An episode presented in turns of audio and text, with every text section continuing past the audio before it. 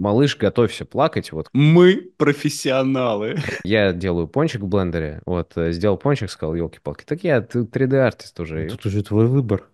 Что тебе нравится страдать? Я бы хотел, чтобы в какой-то моей работе я вот что-то делаю, и сидит дед, который говорит, не, не, не так, вот так сделай.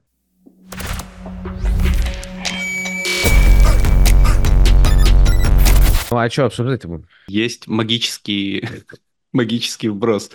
А, Мне перед Новым годом а, кореша подарили денежную свечу, и я ее поджег в первый же вечер, и сразу мне разблокировала налоговые счета. У меня там была, Вау. был нюансик. Вот. После этого я свечу не поджигал.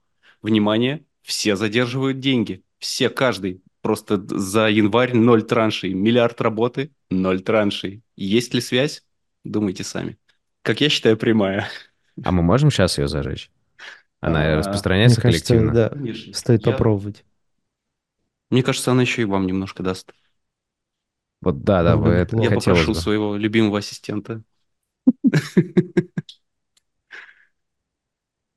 Спасибо. у нас где-то... Немного новогоднего вайба. Я понимаю, что уже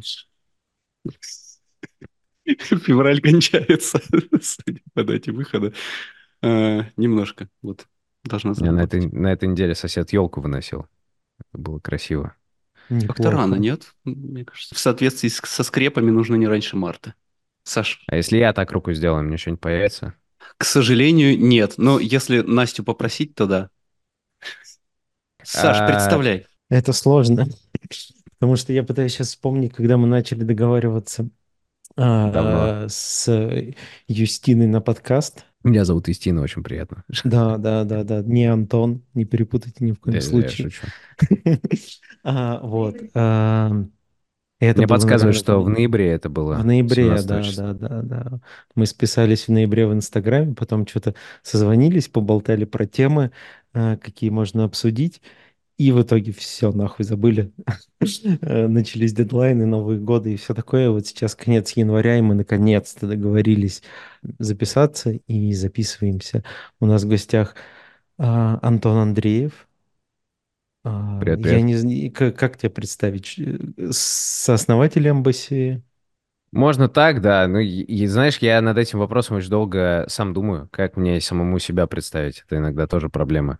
А, О, да. Мы, мы когда обсуждали тему, мы еще как-то подсветили такое слово, которое на русском не часто употребляется, дженерализм там какой-то вот. Мгм. все везде и сразу, но, наверное, можно меня, представить как предпринимателя просто, вот. Есть Embassy, есть другие какие-то истории, которыми я активно занимаюсь, вот, но Embassy это, наверное, такая са- самая близкая к теме. Embassy Это- это дизайн-студия.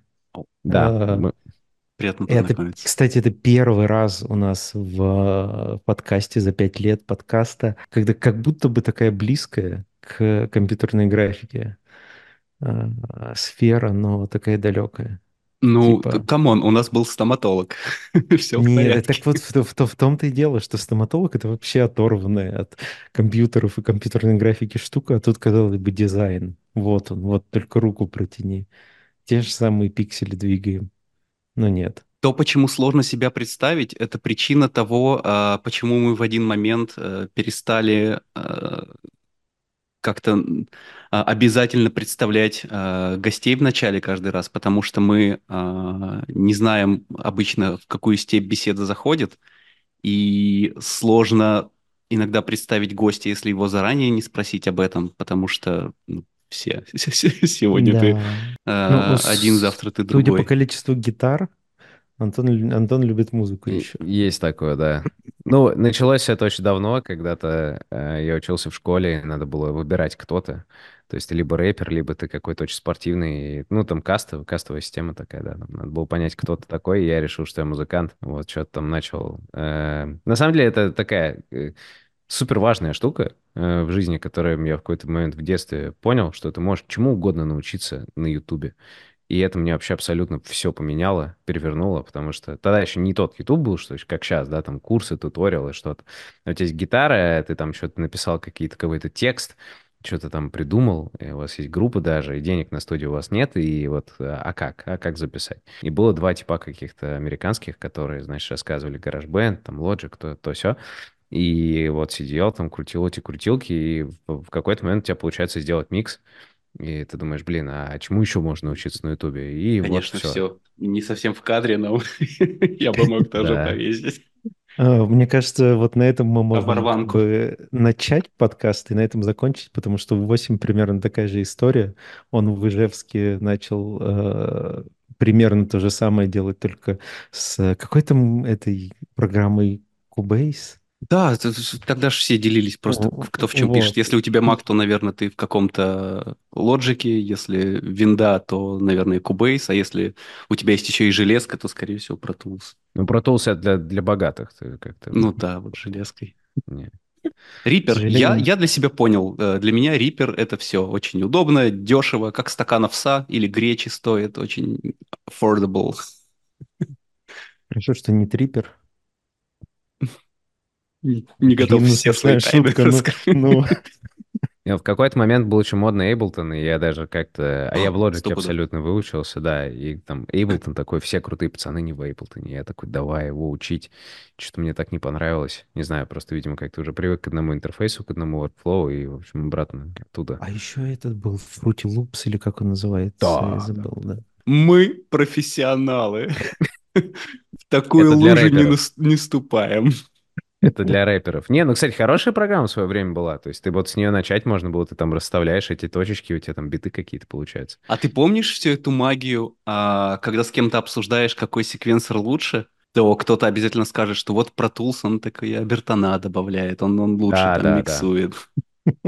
Да, у него это, ну, он посыпает Magic Dust'ом каким-то там. Саш, Ну, чтобы ты понимал, это примерно как сказать, что вот а, нюк э, мерджит лучше, чем там, Ну, я а, я чем понимаю, Fusion, да. да, потому что там Да, свои какие-то магию программы. добавляют. Слушай, аудиофильская тусовка — это вообще а, абсолютное царство скама. Есть э, куча прикольных американских э, значит, каналов э, на Ютубе, где прям вот у тебя провод для твоей хай-фай системы, вот там он стоит тысячу долларов, потому что он какой-то вот такой и не такой. Есть э, куча продуктов аудиофильских, типа вот, не шучу, пластиковая штучка на пол ставится, у нее резиночка натянута, чтобы ты провода не клал на землю, а чтобы они отделялись, как бы, чтобы там, ну, значит, не воздействовала, значит, какая-то там вещь, и что якобы от этого лучше звук. И э, в аудиомире это э, настолько вот я слышу, а ты не слышишь, что люди продают совершенно, совершенный Snake Coil за бешеные бабки, и вот то же самое приходит в мир звукозаписи.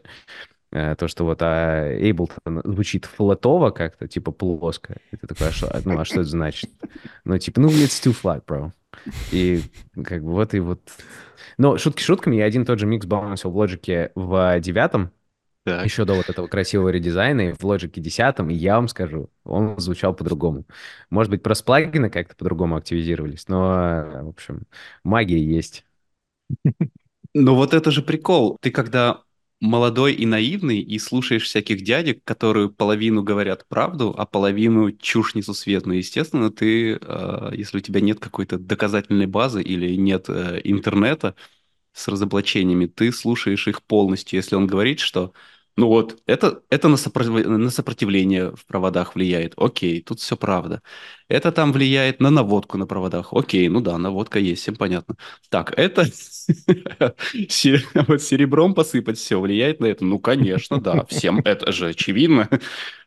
Три из трех. Да-да-да. Не, это и причем как-то в видеомире этого меньше. Я просто как, э, значит, человек увлекающийся в какой-то момент, мне захотелось снимать классно, я что-то упоролся в это, в общем, там в кодеке, во все, значит, обвес у меня был большой сетап, значит, э, для съемки чего-то, непонятно чего, какой-то тревел даже поснимал, там что-то мне было, нравилось это все, влог, э, значит, красить как и в видеомире этого меньше, потому что, ну, ты прям сравниваешь как бы картинку, ты понимаешь, да, у меня тут хроматические операции есть, здесь софтит, здесь не софтит, как бы, ну, там стекла сравниваешь и так далее. Достаточно сложно продать бесполезную вещь, потому что, ну, вот, типа, либо видно, либо нет. А потом ты сравниваешь, допустим, вот этот э, дичь, когда ты там выбираешь себе камеру, а типа, а full frame или кроп, а Sony или там, ну, я на Fuji А мегапикселей сколько? Да, да, да, да. И потом ты смотришь э, просто blind-тест. Вот это видео мы сняли на эту камеру, это на эту. Ну, просто от того, как ты покрасил, и от того, какой ты выставил экспозицию, ну, примерно все меняется. И, ну, это настолько не важно. Но в аудиомире Ну есть, да. э, есть такой движ, э, он называется GAS. Gear Obsession синдром. Это когда у тебя появились какие-то вот, ну, там, первые свои, там, не знаю, пи- 30-50 треков сделал, у тебя появились какие-то деньги, и ты начал покупать себе все. То есть там вот такой микрофон нет, такой микрофон нет, такой провод, такую-то карту, преамп, э, значит, эквалайзер, там, ну, самое дичь это синтезаторы.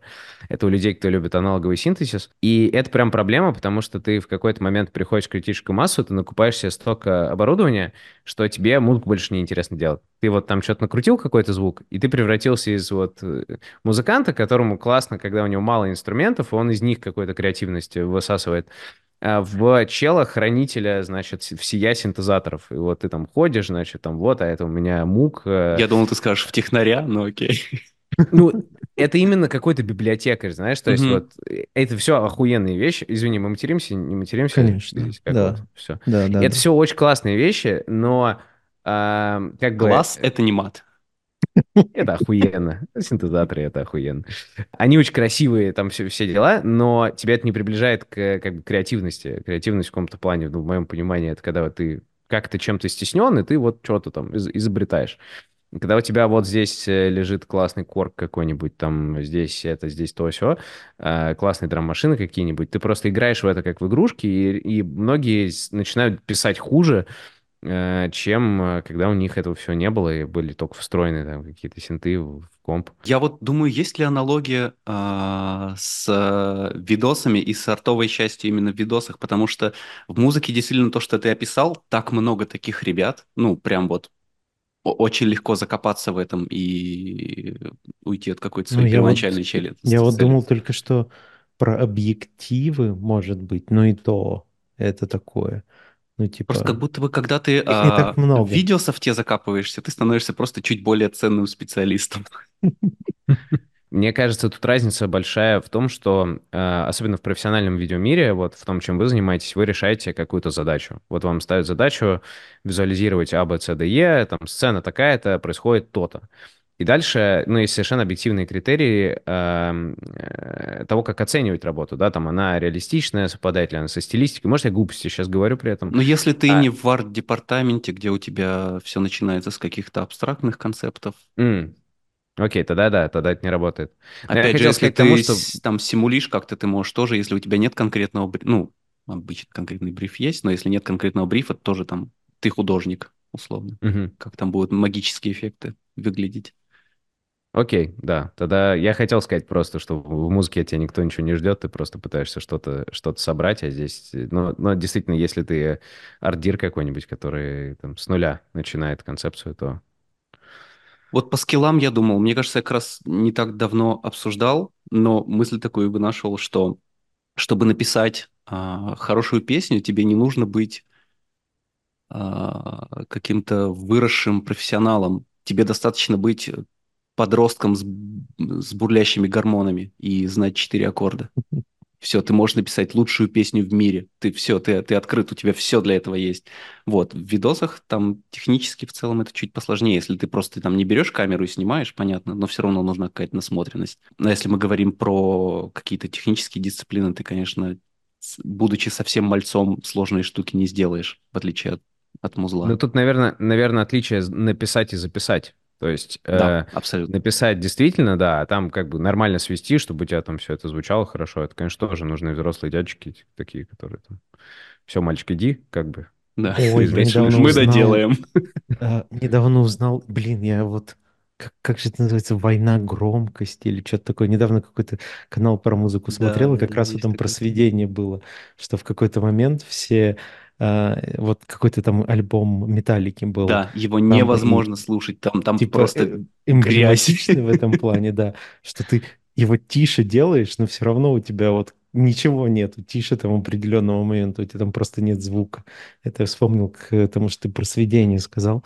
Можно просто все сделать ебанически громко и кайфовать. Я могу по- подушнить чуть-чуть про это. А, Это Давай. прям реальная абсолютная вещь. В какой-то момент появилась корреляция того, что э, чем громче трек, тем больше его людям, он людям нравится. Потому что на фоне-то всего остального, что они слушают, это чуть громче, и, соответственно, как-то вот люди такие, вот, мне, мне хорошо. И в мастеринг, ну, все, все, весь постпроцессинг музыки делится на сведение и мастеринг. Сведение — это когда мы все там 150 миллионов дорожек сводим в, один, э, в одну вавку, в один файл, а мастеринг — это когда мы вот эту вавку уже докручиваем до... Э, там делаем так, что он хорошо звучит и в тачке, Саш, и это в как компост и цветокоррекция. Я Да, буду, я я, понимаю. я буду таким оп, Я, я- это я скрепкой понимаю. из Microsoft Word.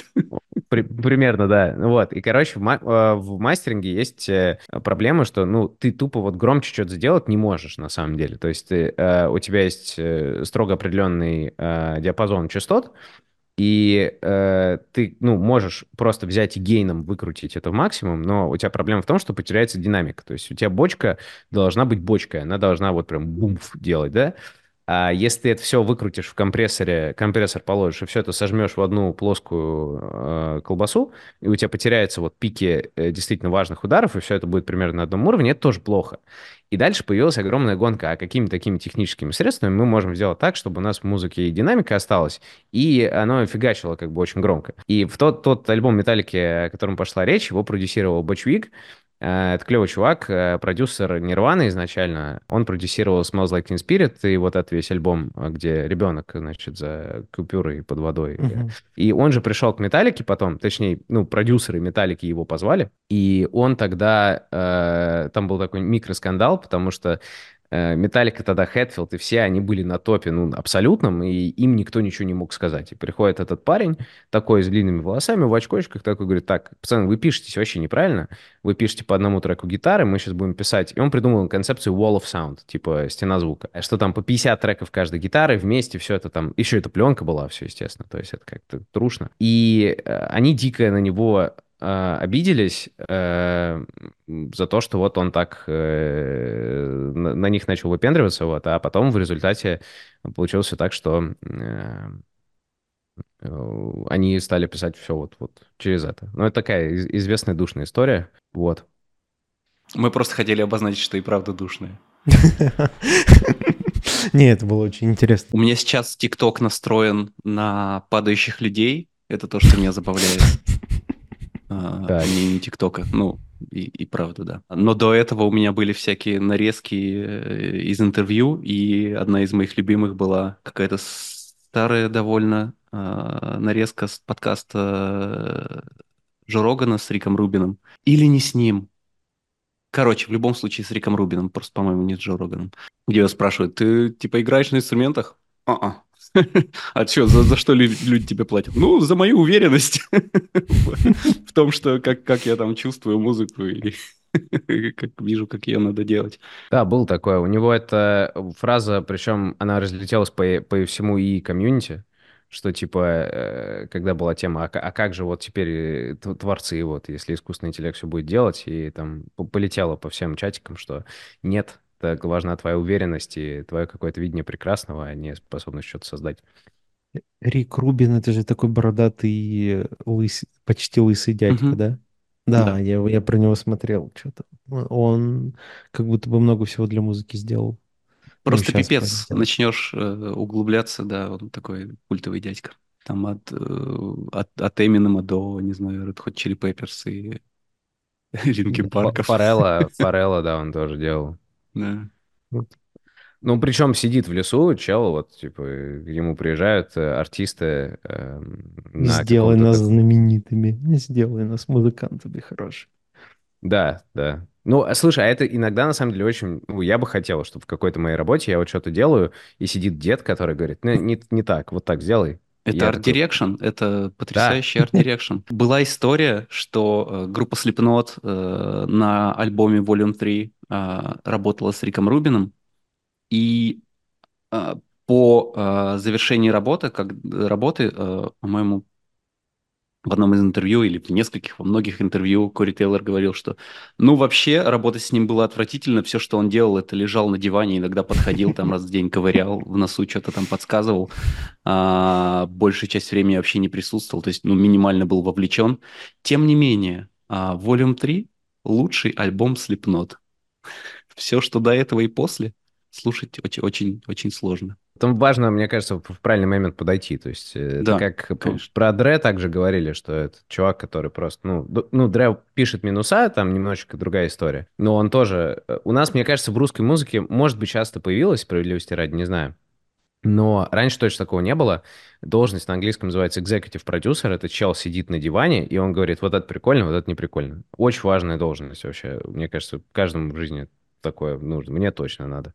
Да, мне кажется, это просто с ожиданиями ребят не сошлось, чем, чем продюсер занимается музыкальным. Ну да. Да, ну то есть это... эм, мне кажется, в этом его тема. То есть он, он себя еще так позиционирует. Мне лично очень не понравилось его интервью ни с Роганом, ни с э, Хюберманом. Он там что-то...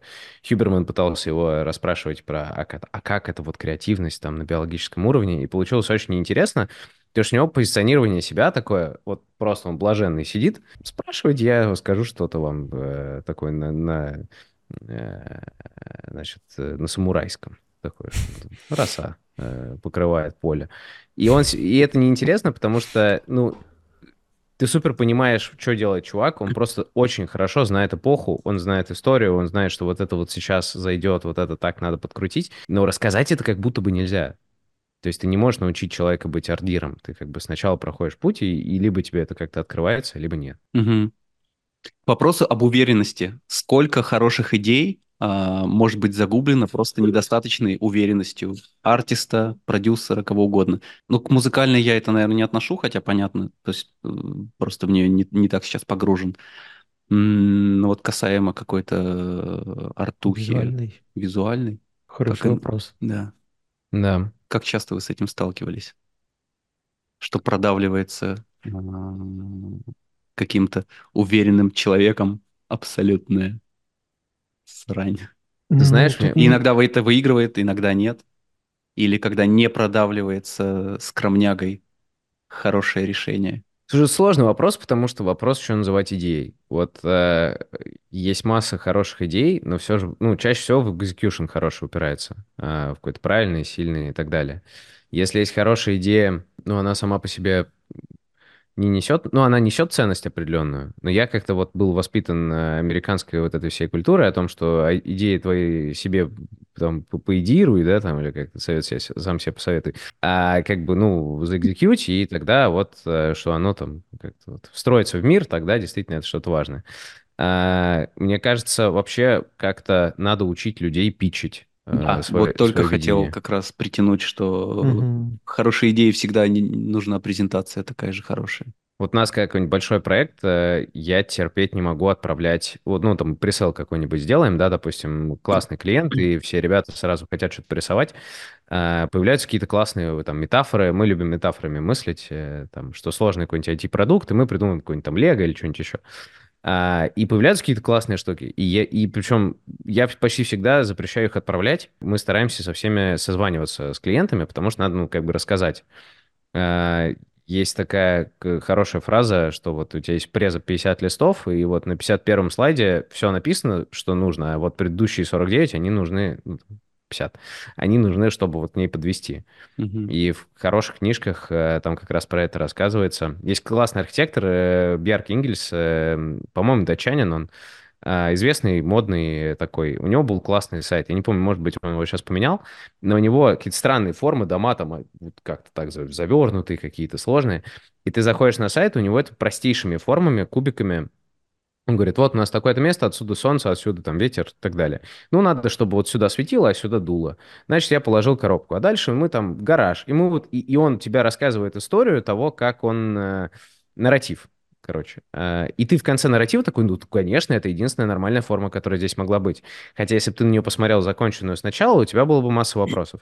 Мне кажется, надо учить людей вообще, в принципе, вот хорошие идеи питчить, потому что мы влюбляемся-то в историю, а не в конечный продукт. Да, да, я абсолютно согласен. И вот с той историей, когда ты говоришь, что вы презентуете идеи и первые 50 страниц это описание, тоже абсолютно согласен, потому что когда получаешь какую-то задачу, ты э, себя брифуешь, объясняешь себе это, ишь себе. Вот то, что ты сейчас буквально себе рассказал, какое-то обоснование тому, что ты делаешь. И в конечном результате в этой GP-шке, PNG-шке, а, в ней только результат, но в ней э, нет вот этой всей формулы, которая тебе дала вот это решение, без которой а, не, не так наполнено это все тем смыслом, который ты себе придумал, вложил и надо, конечно, это все тоже каждый раз описывать, и это все отдельная история, и только ты нажимаешь там экспорт, все у тебя готово, и ты такой, ну, надо отправить. Угу, придется писать простыню. Там, там есть еще крутой момент, когда ты PDF-ку доделал, уже экспортнул, закомпрессировал, там что-то все как-то вот у тебя классно, и тут ты заметил опечатку. И ты идешь, ее правишь и заново, и заново, и заново. И в процессе, пока ты вот это все делаешь, ты понимаешь, что... находишь. Да, два слайда еще надо доделать обязательно, и это бесконечный такой цикл. Это да. Так и живем, так и живем. Мне кажется, в целом это же все, вся вообще жизнь, она про какие-то нарративы. Сама по себе идея даже, это какая-то история, которую ты сам себе рассказываешь. Вот даже мы начали с вами разговор э, с того, там, а как кого представить, да, это что там, ну, история, которую ты себе там рассказываешь. Я вот такой-то человек, я там к, к этому-то иду, оттуда-то.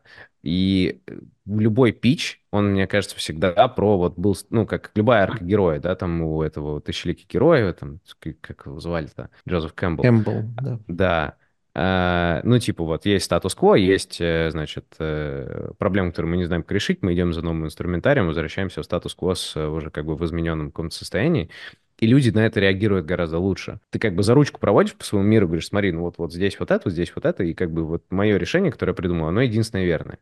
И дальше либо им прикольно с твоей логикой, или им не прикольно с твоей Они хотят как бы эту историю в жизнь перенести. И это уже вопрос субъективный, да, там просто кому-то нравится, кому-то нет. Но возвращаясь к истории про уверенность, мне кажется, самые, самые уверенные ребята — это ребята, которые максимально верят в свои истории, э, в рационализацию какую-то. Как к этому прийти, достаточно непонятно. Наверное, надо э, просто много раз повторять одно и то же упражнение.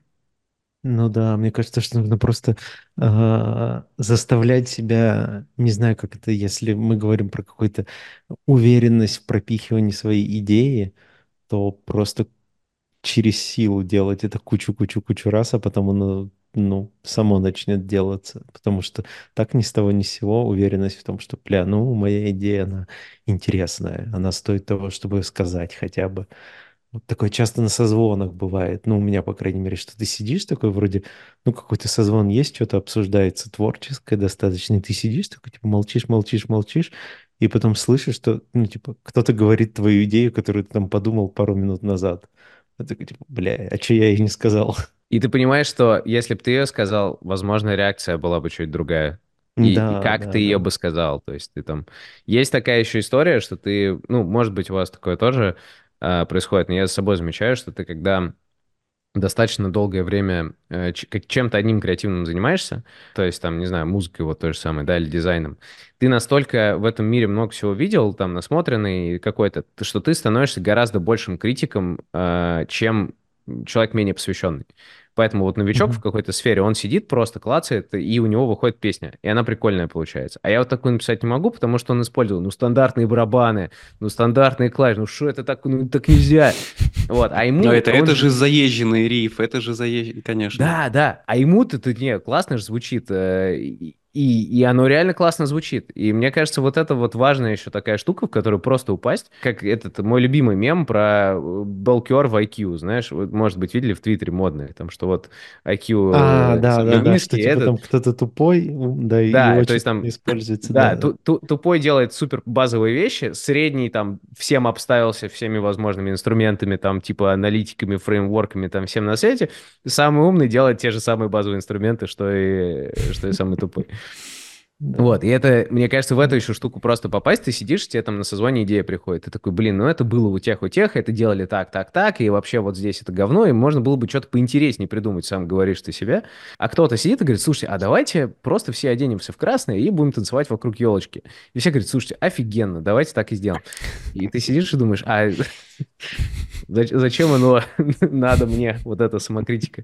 Ну, лично я себя на таком ловил.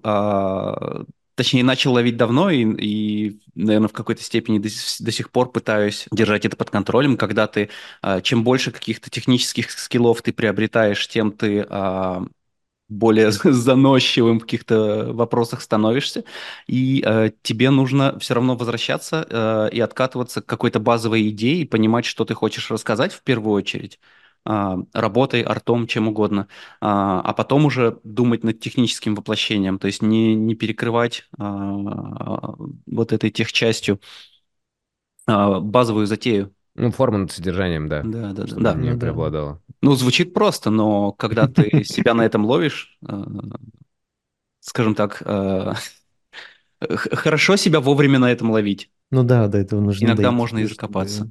Да, себя поймать на этом. Тут мы с неожиданного угла, как мне кажется, поправьте, если нет, пришли к нашей теме, которую мы когда-то там отмечали как основную тему подкаста про генерализм. И интересно, интересно его сравнить. А, Например, в, ну, у нас в, там, CG, а, в FX генерализм, он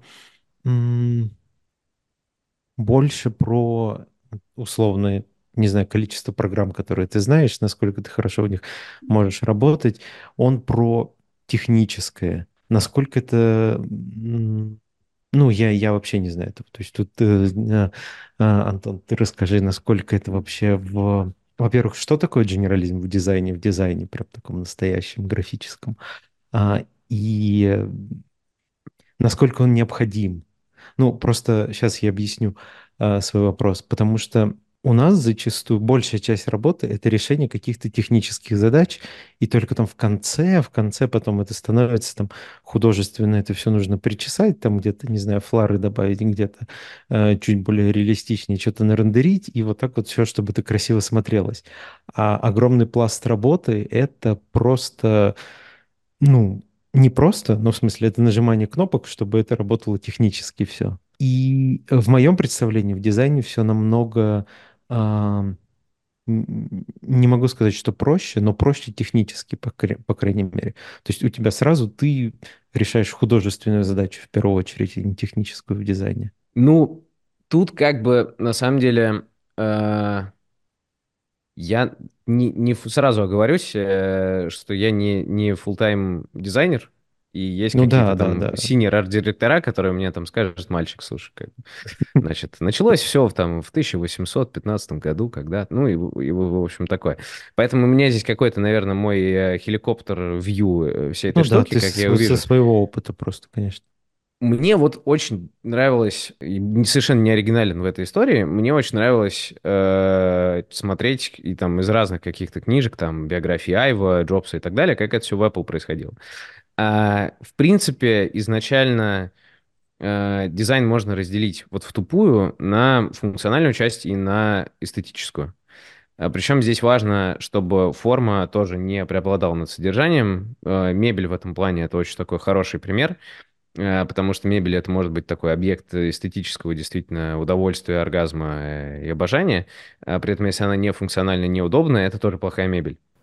Так же, как и очень удобный, но некрасивый диван. Это тоже в каком-то плане плохой дизайн мебели. Мебель-то может хороший, дизайн плохой. И дизайн это, ну, в моем, как вот на сегодня мне так кажется, может, завтра покажешь что-то еще, это история, когда ты э, делаешь вещь удобной и красивой, и дальше, ну, вот какая-то такая магия происходит, такой бдыщ, и она вот собирается в какую-то вот очень хорошую, законченную, правильную, логичную форму, что и пользоваться понятно и просто, и при этом оно красиво. Причем там, если мы посмотрим, как давно, это было про, э, вот есть шкаф, шкаф, а давайте на нем там резьбу нарисуем, а давайте фамильные гербы, там какая-нибудь Флоренция, архитектура э, эпохи Возрождения, да, это там про демонстрацию величия.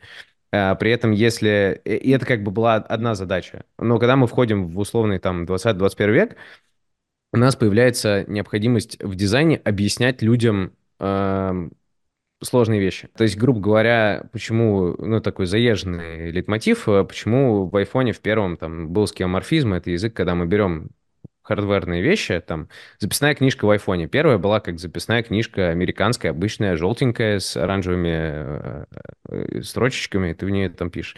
Потому что люди, как бы, ну, видят черные экраны, такие, а что нам с этим делать? А, это записная книжка, понятно. Калькулятор э, в первом айфоне был срисован с э, брауновского э, калькулятора, ну, вообще, в принципе, айф, как э, э, на тот момент главный дизайнер Apple, он был большим фанатом Дитера Рамса, это такой, ну, великий абсолютно человек, э, если не знаете, погуглите, очень эстетичные штуки делал, был главным дизайнером Брауна, там такой а-ля постбаухаусный ми- минимализм, А, очень круто. Но как бы к чему я это все подвожу? К тому, что у нас есть важная задача а, сложную вещь объяснить так, чтобы было понятно без мануала и без какого-то там а, излишнего погружения. Мы вот, например, графикой занимаемся, и когда там приходит какой-нибудь сложный финтех-стартап, что у меня там сидят а, наши э, продюсеры, значит, говорят, а, а что они делают? Еще раз, да, что они там кредитуют, там то все вытаскивают, как, да? И наша задача объяснить э, это настолько просто, чтобы у нас было как на сайте написано, э, чтобы бабушка вашего бэкэндера поняла, что, в какой компании ты работаешь. То есть, чтобы ты заходишь, потому что у нас очень маленький attention span, там сколько, 5-7 секунд ты на сайте проводишь, ты должен сразу более-менее словить и вайп, какое-то вот ощущение, оно серьезное или оно playful, или оно какое-то такое, и э, при этом понять, а, а, а что от меня хотят. Э, что это такое, что от меня хотят, и, и настроение. И вот с этого, на самом деле, начинается вся работа. А, потому что картинки рисуются... Конечно же, начинается с картинок всегда, потому что ну, картинки весело рисовать. И это нормально. И есть такая у архитекторов штука, что часто архитектор думает рукой. Он не думает, вот сидит там, когда анализирует, так, у нас здесь там инсоляция такая, такая, такая, мы, значит, дом такой. А, начинает рисовать, и рука уже более-менее тебе помогает как-то этот путь пройти, как дети, когда они рисуют, а, они, значит, делают... Они рисуют историю. То есть они прям вот в процессе, у них происходит какое-то мыслительное что-то. Дженерализм, он как раз, в моем понимании, э, есть технический дженерализм, когда есть базовый графический дизайнер, э, это человек, который там прошел какой-то курс по фигме или там, ну вот на, начал свой путь, он может сделать из ничего на компьютере, он может сделать картинку, PDF-элемент, что-то, что смотрибельно, как-то чуть более приятно, чем WordArt и, и все вот эти вещи. А, и он идет дальше в дизайн. И дальше он э, как-то вот постепенно развивается, какая-то насмотренность у него появляется. Первый роудблок, э, ну, из того, что я замечаю, это э, дизайнер выучил один стиль или два стиля. Вот ему понравилось, допустим, вот так вот минималистично такими-то шрифтами работать в таких-то цветах. И он знает, что э, ты на подкорке понимаешь, что если вот это вот так соберу, оно будет смотрибельно, эстетично и приятно. Он называет себя дизайнером, идет э, работать в агентство. Но это вот первый роудблок, то, что ты должен...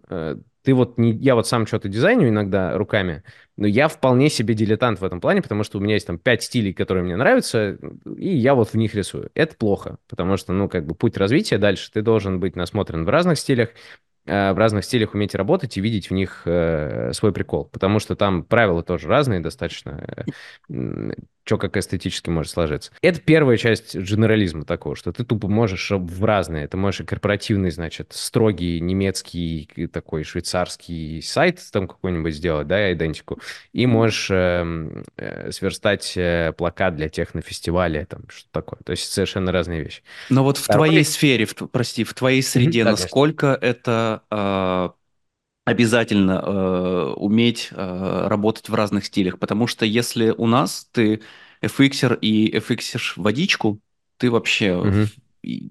можешь до конца жизни это делать. Вот аватар сейчас третий, десятый, пятый, звездный, что угодно, ты везде будешь востребован, FX воды сложная штука, и э, ты не обязан уметь делать FX там огня при этом или чего-то еще, или там моделить. А, что угодно. Вот, то есть ты можешь выбрать это как а, стержень своей карьеры и двигаться в этом, делать это каждый раз лучше. Есть вон целые студии, которые, которым просто за водой приходят, потому что они самую крутую воду делают. Прикольно, я не, не знал, но звучит действительно логично. Хочешь а, освоить? Да, я все хочу освоить, большому сожалению, мне все интересно. О боже, это проблема. Это, это проблема, да. А, слушай, ну, как бы я бы сказал, что вполне необходимо... Ну, вообще можно, в принципе, ничего не делать э, всегда в жизни. Поэтому здесь э, вопрос... Да, везде выбор мы... твой, я это понимаю. Я больше да, про да, то, да. насколько у вас это принято, насколько выживет такой специалист. Он рынке. выживет, если ты работаешь в каком-то весьма популярном стиле на сегодняшний момент. То есть, понимаешь, у вас штука более фундаментальная, потому что, ну, вода, вот она вода. И э, попробуй ее сделай, это, это сильно более ну, это физические принципы, да, то есть попробуй их э, разложи, это сложная задача, которая, э, опять же, объективно можно оценить, ты хорошо отфиксил или нет, ну, наверное, да, может, ну, как бы понятней. А у нас это часто мода, вот сейчас модно такие логотипы, вот мы там рисуем модные логотипы, сейчас модно такие цвета, мы делаем в них там и так далее. А через время развиваться точно надо, потому что, ну, ты действительно просто не будешь э, пользоваться спросом. Но тут есть еще более важная вещь, что если ты не работаешь как дизайнер со смыслами, то ты не сможешь делать timeless э, дизайн. Вот есть дизайн, который быстро портится. Я это называю соус и сок. А, это такая есть в английском языке фраза «You've got the juice or you got the sauce».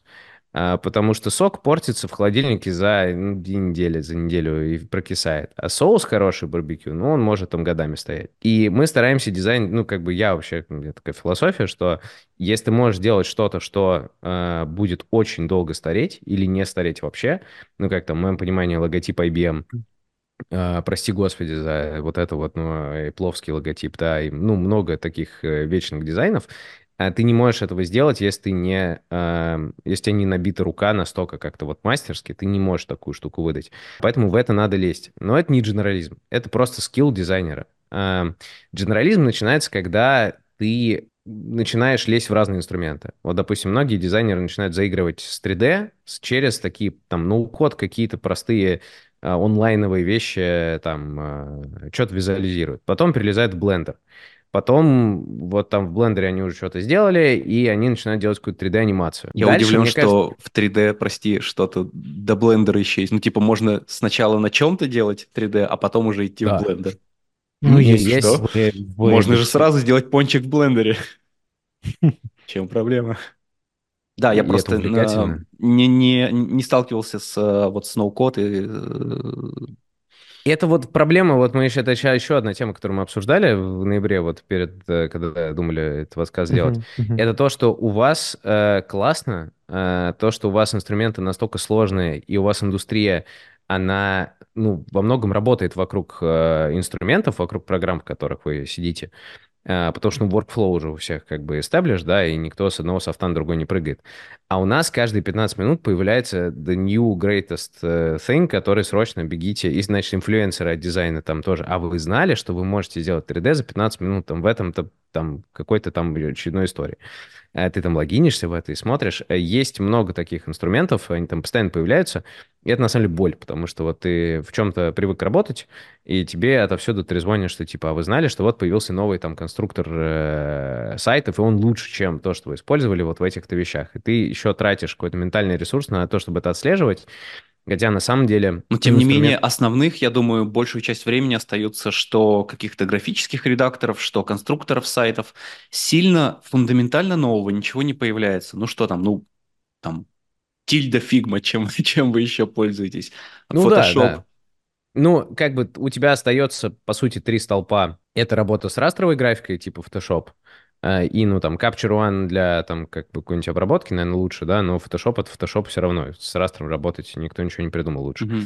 А у тебя остается вектор, а, векторная графика, это все равно, ну, можно в фигме много всего делать, но Illustrator, Illustrator, к сожалению, Adobe и здесь пока что незаменим. Многие вещи реально в иллюстраторе это делать просто, это must. Это, кстати, еще показатель дизайнера, когда нанимаешь, если человек говорит, ну, я вот только в фигме работаю, это тоже уже определенный э, определенный показатель. Ну да, а это но не... Не, не, извини, что перебиваю, это не говорит о том, что, э, ну, в моем понимании, там, не знаю, когда лет 12 назад, когда я начинал, может, даже уже больше, что-то там тыкать в что-то связанное с графикой, тогда не было фигмы, понятное дело. Вот. И ну, что-то там, наверное, открывал иллюстратор для какой-нибудь штуки. Это не говорит о том, что, например, дизайнер, ну, назовем его новой школы просто, который, ну, вот работает только в фигме, работает в фигме. Да, вот я, я бы не назвал это звоночком, потому что звоночек это говорит о какой-то вот, э, ну, личной характеристике человека. Угу. Это скорее говорит о том, с какими задачами он сталкивался. Потому что э, действительно там 70% всего, что нужно делать, можно делать только внутри фигмы. Но внутри фигмы, допустим, хороший иллюстратор рисовать не будет. То есть, ну, сейчас там есть разные другие инструменты, типа iPad Pro и Procreate, там куча, куча всего, а, но есть все равно вещи, которые там в иллюстраторе э, делать э, правильней и удобней. И просто это показывает о том, что, ну, наверное, ты еще не сталкивался с тем, что там сделать нельзя, а, это не говорит, что ты там плохой дизайнер или что-то еще. На самом деле, ну вот, просто имея лист бумаги и карандаш, можно хорошие сайты делать. Вот просто их сканировать и, там, не знаю, иллюстрации и загружать. Фундаментально все это, мне кажется, просто про понимание, вот, понимание идеи, нарратива и вот владение э, формой, ну вот графикой, формой, как инструментом рассказывания истории. Вот все. А так, э, да, конечно, все, все ребята новой школы, все учатся изначально с фигмой, из каких-то там ну-код историй, с э, онлайновых платформ. Это круто, а, в этом ничего нет плохого, вот, но просто в какой-то момент... Я не люблю Adobe очень.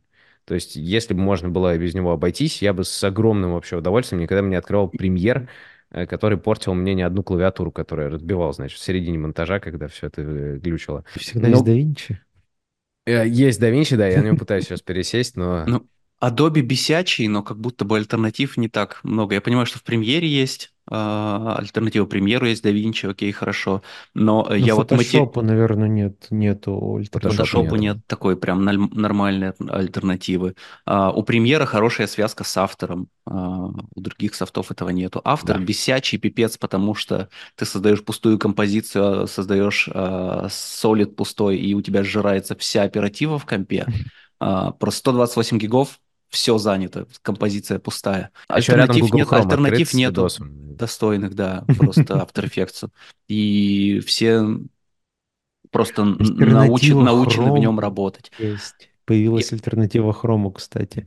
Я так. перебиваю вас сегодня. Это Arc, но у него проблема, что его нет на все платформы пока что. Он есть на Windows и на Mac, его нет на Linux. А, Там, наверное, вот. тоже появится какая-то штука, что uh, у Хрома свое наследие большое в виде экстеншенов.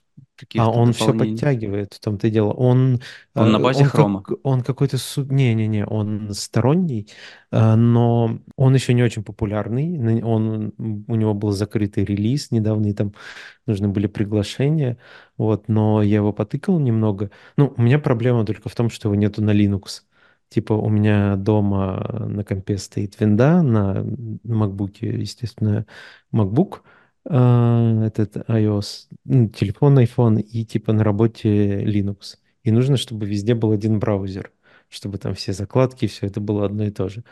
Вот, и пока проблема, почему я не могу на него перейти, это то, что его нет на Linux, но вот я его потыкал на а, винде и на macOS, и он такой быстрый, память не ест, как не в себя. Вот, но After Effects он не заменяет, к сожалению, который ест память как не в себя. И а, самое обидное, что ты понимаешь, что а, все эти софты не станут лучше, потому что если появится что-то новое, это появится другой софт. Это то, о чем мы говорили, что нужно соответствовать ожиданиям, когда ты какие-то новые фичи вводишь, все такое. У тебя After Effects, у тебя Premiere, у тебя там Maya, у тебя э, Cinema, Photoshop всегда должны оставаться собой, иначе если ты вы, выпустишь релиз, который не похож на этот же софт предыдущей версии, на него просто никто не пересядет. Все просто... Это, вот появился Windows 8 с плитками, сразу с матами ушел. Чертовы только плитки добавились. Все на говно и зашлись. Плитки, это все, что там поменялось. Ну все как все перешли же на Fusion. Ой, на Fusion. О, на Figma все перешли же. Это появился новый инструмент. То есть это Но, не, э... какой-то, не какой-то софт радикально эволюционировал в фигму. В фигму. Не-не, там, sorry, что это влезу 5 копеек, была mm-hmm. программа, а, недолго пользовалась популярностью, скетч называлась. И Figma, по сути, ну, по интерфейсу очень похожа. Ну, то есть предельно похожа. И в скетче mm-hmm. так или иначе все поработали, кто-то, да, еще вот Э, графическим дизайном занимался, ну, году, наверное, там, в 15-м, в 13-м, еще вот до фигмы. А в скетче более-менее все полазили, и вот потому что он был красивый. Вот иллюстратор — это боль. Вот как бы э, малыш, готовься плакать, вот как бы, вот, ну, Adobe, да? А курс там по UI, там первый урок 40 минут, куда тыкать.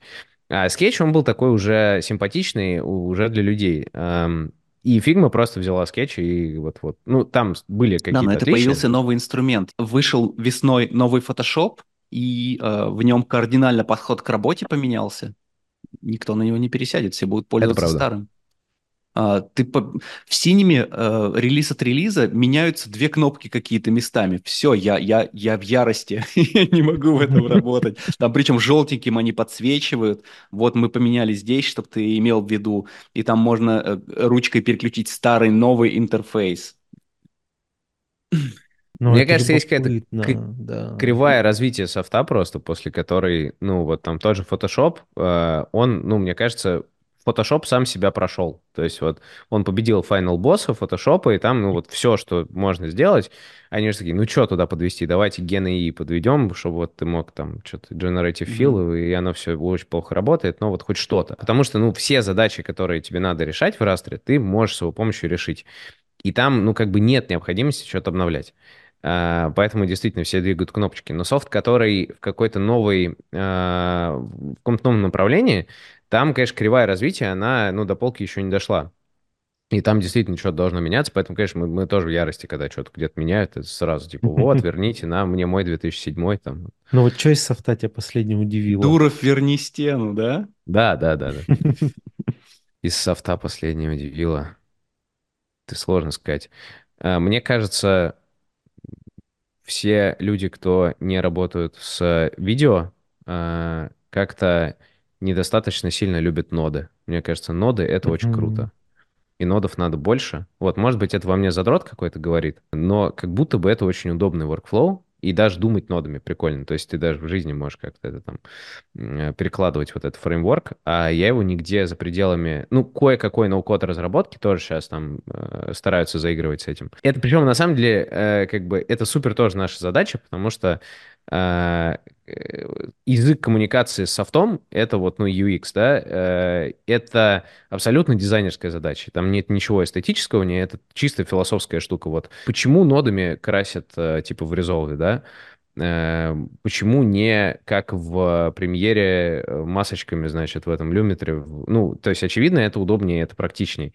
Но это же в какой... дойти до, надо до этого, то есть придумать, а сколько еще методов коммуникации с компом, ну вот до аугментации всей, вот когда мы сможем там это напрямую, значит, э, свистеть э, туда-обратно, сколько еще каких-то вот таких прикольных способов коммуникации мы не утилизуем или утилизуем неправильно. То есть там фотообработка, в принципе, нодами тоже прикольно могла бы э, работать, но почему-то это делается не так. По Мне моему мнению, э, в дизайнерском софте ноды очень сбивают, потому что ты, когда, опять же, дизайнер, тебе э, не обязательно быть погруженным в техчасть. И, а ноды это все-таки ближе к... Это не программирование совсем, но э, это структура э, программирования, ближе к структуре программирования. И в творческих инструментах ноды, они могут все-таки быть скорее нагрузкой излишней. Это правда, да. Ну, то есть я не пытался сказать, что нам нужно все на нодах, типа, мне просто кажется, что нода какая-то недооцененная штука. У нас есть эта же параллель, э, она проводится в... когда мы сайты делаем, потому что ну, ты не можешь просто нарисовать какой-то сайт, и, его, и он дальше классно сверстается, потому что у нас адаптивные версии, у нас он должен нажиматься, разжиматься, HTML, CSS, все дела. И там хороший дизайнер, там следующий этап эволюции, это когда ты не просто картинку нарисовал, которая напечатается один раз и все, а когда ты это даешь верстку, ты изначально там строишь у себя все это внутри э, компонентами, системно, четенько, на правильных цветах, ну, как бы мысли структурой. Поэтому здесь это тоже как бы есть, там, понятно, ноды не нужны, это я просто, мне почему-то ноды нравятся, я вот почему А они же везде вводятся, даже э, софты, где изначально не было нод, да господи, даже уже в After Effects есть плагины, которые с нодами работают, всякие э, с партиклами. В синими ноды появились, в блендере ноды, э, везде, везде уже появляются. Обожаю, да, блендер... мне, мне тоже нравится. В блендере без них прям как-то это, ничего особо не сделаешь. Интересно. Ну, там относительно недавно появились прям гудинские, намек на гудинские штуки геоноды, когда пару, пару mm. обновлений назад, пару версий назад. А, вот. А тогда, ну, то есть из такого, я вот сейчас думаю про софты, и как будто бы из суперсложных софтов, а, который не боится обновляться вообще, это Гудини. Они вообще могут и от версии к версии сломать, ну не сломать, в смысле, изменить все внутри. И, и такой, типа, ну все, пожалуйста, работайте. Вот теперь вам так нужно работать. А расскажи, я вот со стороны, а, я не так часто туда захожу, и я максимум там layout какой-то делаю. Вот, а, мы с тобой что году в шестнадцатом сидели, качали Гудини, что сейчас ну, да. Гудини выглядит в целом-то то же самое, то есть как будто бы подход э, в работе не Не, он, э, он, ты можешь, ну сейчас вот в последних версиях, э, ну я тоже такой вот этот звездочка, что, что я не, не супер часто открываю Гудини, но в целом, э, что вот в прошлой версии, в прошлом обновлении уже в 19 э, в 19 версии они добавили USD, и если ты хочешь э, работать в карме, это новый рендер гудиневский, то тебе нужно работать с USD, э, с Солярисом и со всем этим. А это прям вообще совершенно другой подход к работе, не такой, что ты там условно просто затягиваешь геометрию и работаешь с ней. Там нужно еще э, учитывать, как это все взаимодействует друг с другом, там слои какие-то есть. Что-то стало еще есть. Нет, это стало по-другому просто. Это сильно по-другому стало. И, ну, это прям такое серьезное изменение для такого софта, на котором работают очень много людей а, и работают на дико профессиональном уровне. И ты такой, типа, блин, как круто, что они так делают. Ну, то есть это обновление, вот себе блендер такое позволяет, и Гудини. А блендер, ну, у блендера аудитория гораздо шире и более лояльная, как будто бы. И это дико клево, когда вот софт там, ну, не знаю, например, нюк тот же, он вообще никак нихуя не обновляется уже 10 версий. А, все время, что я в нем работаю, он как А был, так, так и есть. Copycat, да. Но он просто И- крутой. В AI него весь функционал можно добавлять просто нодами. Ну, типа того. Ну, вот. То же самое, что Антон сказал про Photoshop. Photoshop, он уже есть. В нем ну, ничего не сделать. Пожалуйста, не ломайте и исправьте то, что не работает. Все. Не нужно новых фишек. Так и тут. Но Nuke Foundry ничего не обновляет в Nuke. Они просто добавляют новые баги и все. Вот. Нет, сл- сложная у вас жизнь, я прям слушаю. и с одной стороны, интересно э, поковыряться, с другой стороны...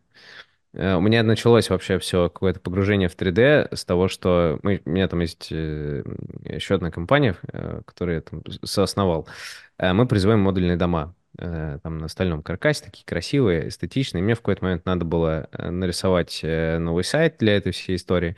Что-то я сидел, крутил, и у меня был какой-то отпуск, и какие-то длинные вечера. Я, я делаю пончик в блендере. Вот, э, сделал пончик, сказал, елки-палки, так я 3D-артист уже, его можно, в принципе, начинать делать. А, И что-то за неделю, ну, там, пять моделей, там какие-то стулья делал по туториалам, там, вот это все. И потом, значит, сделал первый кривой косой какой-то вот наш дом. И как бы он уже был достаточно, ну, можно было на сайт поставить, а потом еще три раза переделал. И э, потом, как я вот из этого вылезаю, понимаю, что вот, ну, неделю э, просто я потратила на вот эту штуку. У меня, к сожалению, таких, вот это бы оболит дженерализма. Ты хочешь что-то попробовать, обвешиваешься, значит, погружаешься, потом вылезаешь, и счастье, если тебе есть куда это применить. Вот у меня такая штука сейчас с 3D-принтером. Я вот очень хочу себе 3D-принтер, и я у- вот упорно не понимаю нахрена. И я очень хочу понять, зачем. И вот как только я пойму, зачем, я себе скажу, ладно, вот там, я прям уже, я уже выбрал какой, хотя не понимаю, зачем мне это надо. Вот, я такой, я вот его закажу. У меня сейчас была идея, для чего, но все-таки это все идиотство оказалось абсолютно. Но ты понимаешь, что ты бюджетируешь какое-то количество часов своей жизни в эту штуку. Ну и нужна же какая-то, наверное, дисциплина, что там, вот я вот в это должен играть, а в это, наверное, надо в свободное время в какое-то. А она настолько сильно увлекает, что ты потом начинаешь подменять работу какими-то вот такими увлечениями. Там, смотришь, а ты уже в это э, там несколько вечеров убухал, а мог бы там А, Б, С, Д, Е. Вот это, блин, больно, потому что что-то хочется все и по чуть-чуть, и, а потом упираешься в то, что действительно ну, вот какой-то начальный э, онбординг, э, да, какую-то демо-миссию в этой игре э, ты проходишь относительно быстро, ну, а дальше прогресс уже не такой резкий. То есть дальше прогресс — это ты должен выбрать какой-то вектор и там во что-то, во что-то развиваться конкретно, и упираешься в то, что это часто неприменимо в твоей карьере, в твоей жизни, э, грустишь и вот. И, и как-то потом стараешься... Мне это Я напомнило... люблю вот- грустить. Я. Мне, это напомнило как вот про то, что про, ты про 3D принтер сказал, и что типа его нужно придумать, как применить. Это вот про то, что ты говорил а, про синтезаторы, что их ты, такой, ты такой его хочешь, очень купил, такой, Но блин, нужен ли он тебе? зачем он мне нужен? Это Да. как у меня друг э, еще года три назад, наверное, он очень хотел себе синтезатор, э, он называется OP1. OP1, Очень, да, да, Teenage очень, Engineering. очень, очень красивый. Он типа вот Самая визуально, красивая вещь вообще, да, да, это супер. просто шалеть, как он красивый. И он ломался, покупать его или нет, ну где-то полгода. Он такой, блин, зачем мне? Так нет, он мне не нужен. Нет, он мне... Тут он уже вот его уже почти купил, потом нет, я типа не буду его покупать.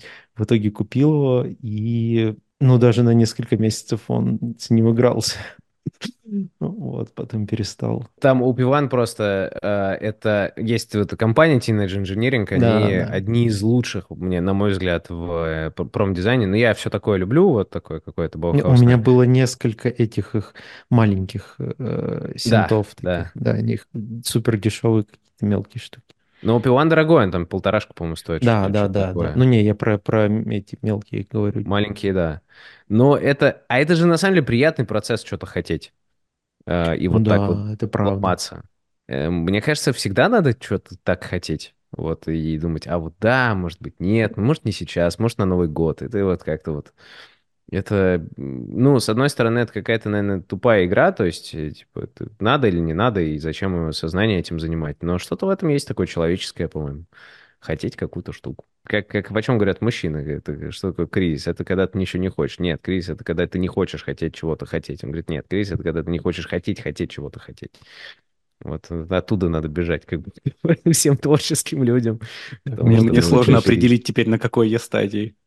А, Это, это да, это всегда. Ну, в общем, ты хочешь э, бампер починить на машине?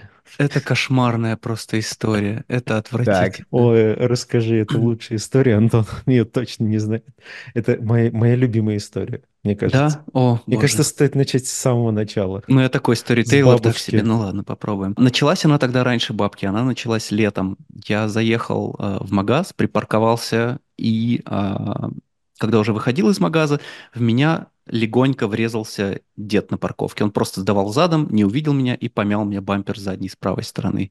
Я очень расстроился, потому что не столько важно, что он тебя помял, сколько вот вся эта история, что теперь тебе придется с этим ездить. Ну вот тебе придется заморачиваться. Опять же, новая страна, где-то искать, чинить это, какие-то деньги. Ну, то есть помял не сильно, но а, гемора, ну вот до сих пор, это летом было. Вот, условно. Ну, Я, понятно, не каждую секунду своего времени этим занимался, но тем не менее, это сразу... а, вот в момент столкновения у меня все это проносится, такой, так, это надолго. Вот. Я у него взял а, его номер страховки, сфоткал, все такое. Он сказал, давай без страховой, ты мне просто, э, я тебе наберу, у меня друг в автомастерской, бла-бла-бла. И а, мы так и не связались, потому что у меня был какой-то плотный график разъездов, какие-то там съемки, не съемки. Уехал я в этот же день. Все, мы с ним потерялись. Я такой, ну, ладно, что-нибудь придумаю, как-нибудь починю. А, этой осенью мы поехали в Вегас. И в меня на перекрестке врезалась бабка а, в задний бампер с другой стороны. И там она сразу же а, вызвала страховую, то есть тут мы уже сразу все оформили, и по- появился кейс по страховой, э, и я начал свое первое общение со страховой компанией. А, у меня это как-то сразу не задалось, потому что я начал переписываться с менеджером, он а, потерялся, я больше месяца пытался достучаться до менеджера страхового просто всеми способами, а, звонками, письмами, звонками через агента, а, письмами через агента, кто подключал мне страховую, письмами в автосалон, который мне дал агента, который дал, подключил меня к этой страховой. И вообще, ну, никто меня не мог связать со страховой. Сайты, телефоны, что угодно, боты, автоответчики, чаты, ничего вообще месяц мне не помогало. А, не то чтобы я на фул тайме весь месяц это делал, но я это делал довольно усердно, и я просто вот не смог через это пробиться. При том, что от бабкиной страховой мне уже приходили счета а, за ее ремонт. Отдельная история, а, как от- от- отвечал им, потому что они просили а, факсом им а, высылать письма. Я вот, к счастью, у Dropbox есть какая-то функция, что ты можешь PDF-ку именно факсом отправить на номер телефона. Вот. Специально для Америки. да, да, конечно. Потом, как оказалось, менеджер э, просто уволилась или еще что-то такое, мне присвоили нового менеджера через месяц там или сколько-то. Окей, мы с ним сразу связались, я ему говорю, вот, кейс такой-то, у нас такой-то, такие-то повреждения, все, он там м, объяснил мне, что дальше делать, я сфоткал все повреждения, а, и у меня цель. Это все случилось на заднем бампере, но с разных сторон. Я пошел в автосервис с с конкретной задачей. Ребята, мы меняем бампер полностью, потому что а, у меня страховой случай слева, но я хочу менять бампер полностью, потому что у меня есть еще и э, летняя история с правой стороны. Договорились, все отлично, запустили в работу. Больше двух недель моя тачка стояла в автосе. Больше двух недель в Лос-Анджелесе я был без тачки. Между прочим, Нет, это, как. это да. Ну, к счастью, я задрот и не вылажу из-за компа. Это мне помогает. И у меня кровавая жопа от дедлайна до сих пор. Я через э, несколько недель забираю тачку из ремонта, а мы с ними периодически созваниваемся. Он там говорит, вот это. Я говорю, сколько стоит? Говорит, не, не меняем. И каждый раз я ему говорю, мы меняем бампер бампер мы меняем пол. Я прихожу, разумеется, сюрприз-сюрприз, они починили этот же бампер с одной стороны, с правой он такой же разъебанный. Я говорю, братан, ты меня выпускаешь из своего сервиса, я на сломанной тачке. Ты серьезно, мы с тобой обговаривали, мы с тобой каждый раз обговаривали замену бампера. Почему? Оп-оп-оп-оп-оп. Ну, он говорит, ну вот еще косарь будет починить э, стоить, ну, замена бампера. Так я говорю, вы же, ну, вы, если я его буду менять сейчас, вот я вашу работу нивелирую полностью, потому что вы его чинили, но я его меняю. Зачем вы мне чинили бампер, который я буду менять? Вот. Ну, за косарь поменяем. Я там пошел скромный, но злой домой, что-то день там вынашивал, на следующий день написал им письмо там, тра-та-та, вот, э, у меня были такие ожидания, э, договор... давайте договоримся, что вы мне там не за косарь дешевле поменяете, потому что, ну, мы как будто бы с вами договаривались. Он мне сбил это до 850. Я стиснул зубы, и просто потому что я через Yelp э, выставил не тикет, ну, условную заявку, и мне там с Yelp автосервиса э, написали, там в целом у них разгон был тоже от а, на починку от там 600 до 1600. Но я подумал, что ну окей, 850, типа как будто бы а, этих я уже знаю, с теми опять заново знакомиться, непонятно там наебут, не наебут. Я поехал а, туда, отдал тачку в понедельник, он мне говорит, все, в среду будет готово. А, чтобы вы поняли, сюрприз-сюрприз, а, я им в пятницу звоню, естественно, еще ничего не покрашено. А, они говорят, ну вот, э, только шлифовать будем во вторник. И а, да, я говорю, ну окей, шлифуйте. А, вчера он мне звонит, говорит, ну все, можешь забирать. Я говорю, отшлифовали? Нет, не отшлифовали. Я говорю, ну вот мы же вчера созванивали, что типа вы еще отшлифуете. Ну, а, ну тогда да, тогда там понедельник, вторник. И говорит, там еще мы что-то поменяли, еще сотка. И у меня получается 950. И я такой, ах ты тварь. Ты мне возвращаешь, ты мне... Я, мой план прийти и сказать, я э, не готов платить. Э, это косарь. Я, я не знаю, во что это валюта. Конечно, я заплачу, если что. Ну, come on. Но обидно прям вот до самой глубины моего кишечника. Вот где он заканчивается, вот там бомбит и очень обидно. Такая а, американская история прям. Да, вот тут флажочек. Вот, кстати, я хочу подвести к еще одной истории. Да, и эта история без конца пока что. В следующий раз расскажу. Я знал, что мне э, не очень хорошо понравилась работа этого сервиса. Но э, я уговорил себя пойти к ним еще раз. И это закончилось почти тем же самым. Ну вот, уже ну, очевидно. Ну смотри, тут же все понятно. Во-первых, они русскоязычные. Тебе с ними проще коммуницировать. Даже если тебя наебывают, но на языке, который ты понимаешь на 100%, ты такой, я бы, я бы понял, если был мискоммуникейшн какой-то из-за разности языков. Типа, ну, я же сказал, меня тут вообще легко убедить, потому что, да, я, ну, ты, ты не так понял. А, ну да, очевидно. Я, я же не в Старбаксе был, это там я знаю, как, как какой кофе называется. Да, но тут-то мы вроде с братушками разговаривали, как мне казалось. И ты же, ты же сам сказал, что ты там был, и поэтому такой, ну, а вдруг меня где-нибудь наебут еще сильнее? Ну, это как, как будто какой-то флажочек. Да. Вот как всегда, давай второй шанс, но никогда не давай третьего. Просто я да, сейчас... Fool me once, shame on you, как говорил Да, этот. да. Fool Me, это... Э, Shame on me, yeah. не, не, у- у Буша был прекрасный момент, когда он стоит, абсолютно не понимает, что он говорит, у младшего, когда он говорит, I know there's a saying in Texas, probably in Tennessee, fool me once, shame on you. Fool me, can't get fooled again. Вот то же самое. Но, блин, это такая прям американская история, про, Да, особенно вот. про удар в бочину Сейчас, еще в Вегасе. А почему американская Антон, у история, тебя, если у тебя, у сервис-то тебя русский? же э, был какой-то опыт жизни в Америке.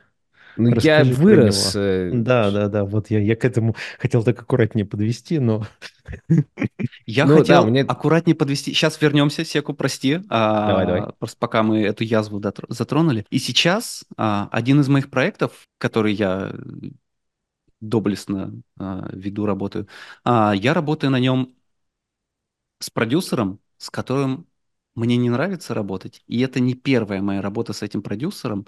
И каждый раз я ловлю себя на мысли, что в следующий раз не надо с этим продюсером работать. Не, не стоит. Вот Просто когда я объясню, а, в чем моя основная придирка, когда а, человек просто разного с тобой вайба, когда он скорее из, из какого-то рекламного агентства 90-х там и любит все пынять, шпынять, там, обвинять, и, ну вот, очень негатив, негативные а, вайбы присутствуют. Я каждый раз себе говорю, что нет, не надо. Каждый раз я нахожу почему-то причины, почему нужно кого-то выручить или не выручить, или заработать, или еще что-то. Иногда как будто бы мои спасательские функции активируются, иногда моя жажда наживы активируется, разные. А, я вот думаю, стоит ли мне принимать волевое решение и вот обещать себе больше никогда с этим человеком не работать. Вот были ли у вас а, случаи, понятно, это очень абстрактно и очень легко дать на это правильный ответ, конечно, если тебе не нравится э, с человеком работать, и если есть флажочки, если тебе дико некомфортно, объективно, ты просто с ним не работаешь. Были ли у вас случаи, когда вас эта чуйка подводила, когда вы такие, раз, плохо с человеком сработались, два, плохо, ну, просто он как по вашим а, понятиям, как мудак себя ведет, но со временем это выровнялось, и вот сейчас а, оно все того стоило. У меня были такие случаи, когда я начинал работать с кем-то, мне это не нравилось, тоже с продюсером, мне это не нравилось, но а, я, опять же, всегда даю второй шанс. Ну, от, от, от чего продюсер или кто угодно бывает а, злой и доебчивый? Потому что, наверное, много работал с мудаками, которым сложно доверять, предположим.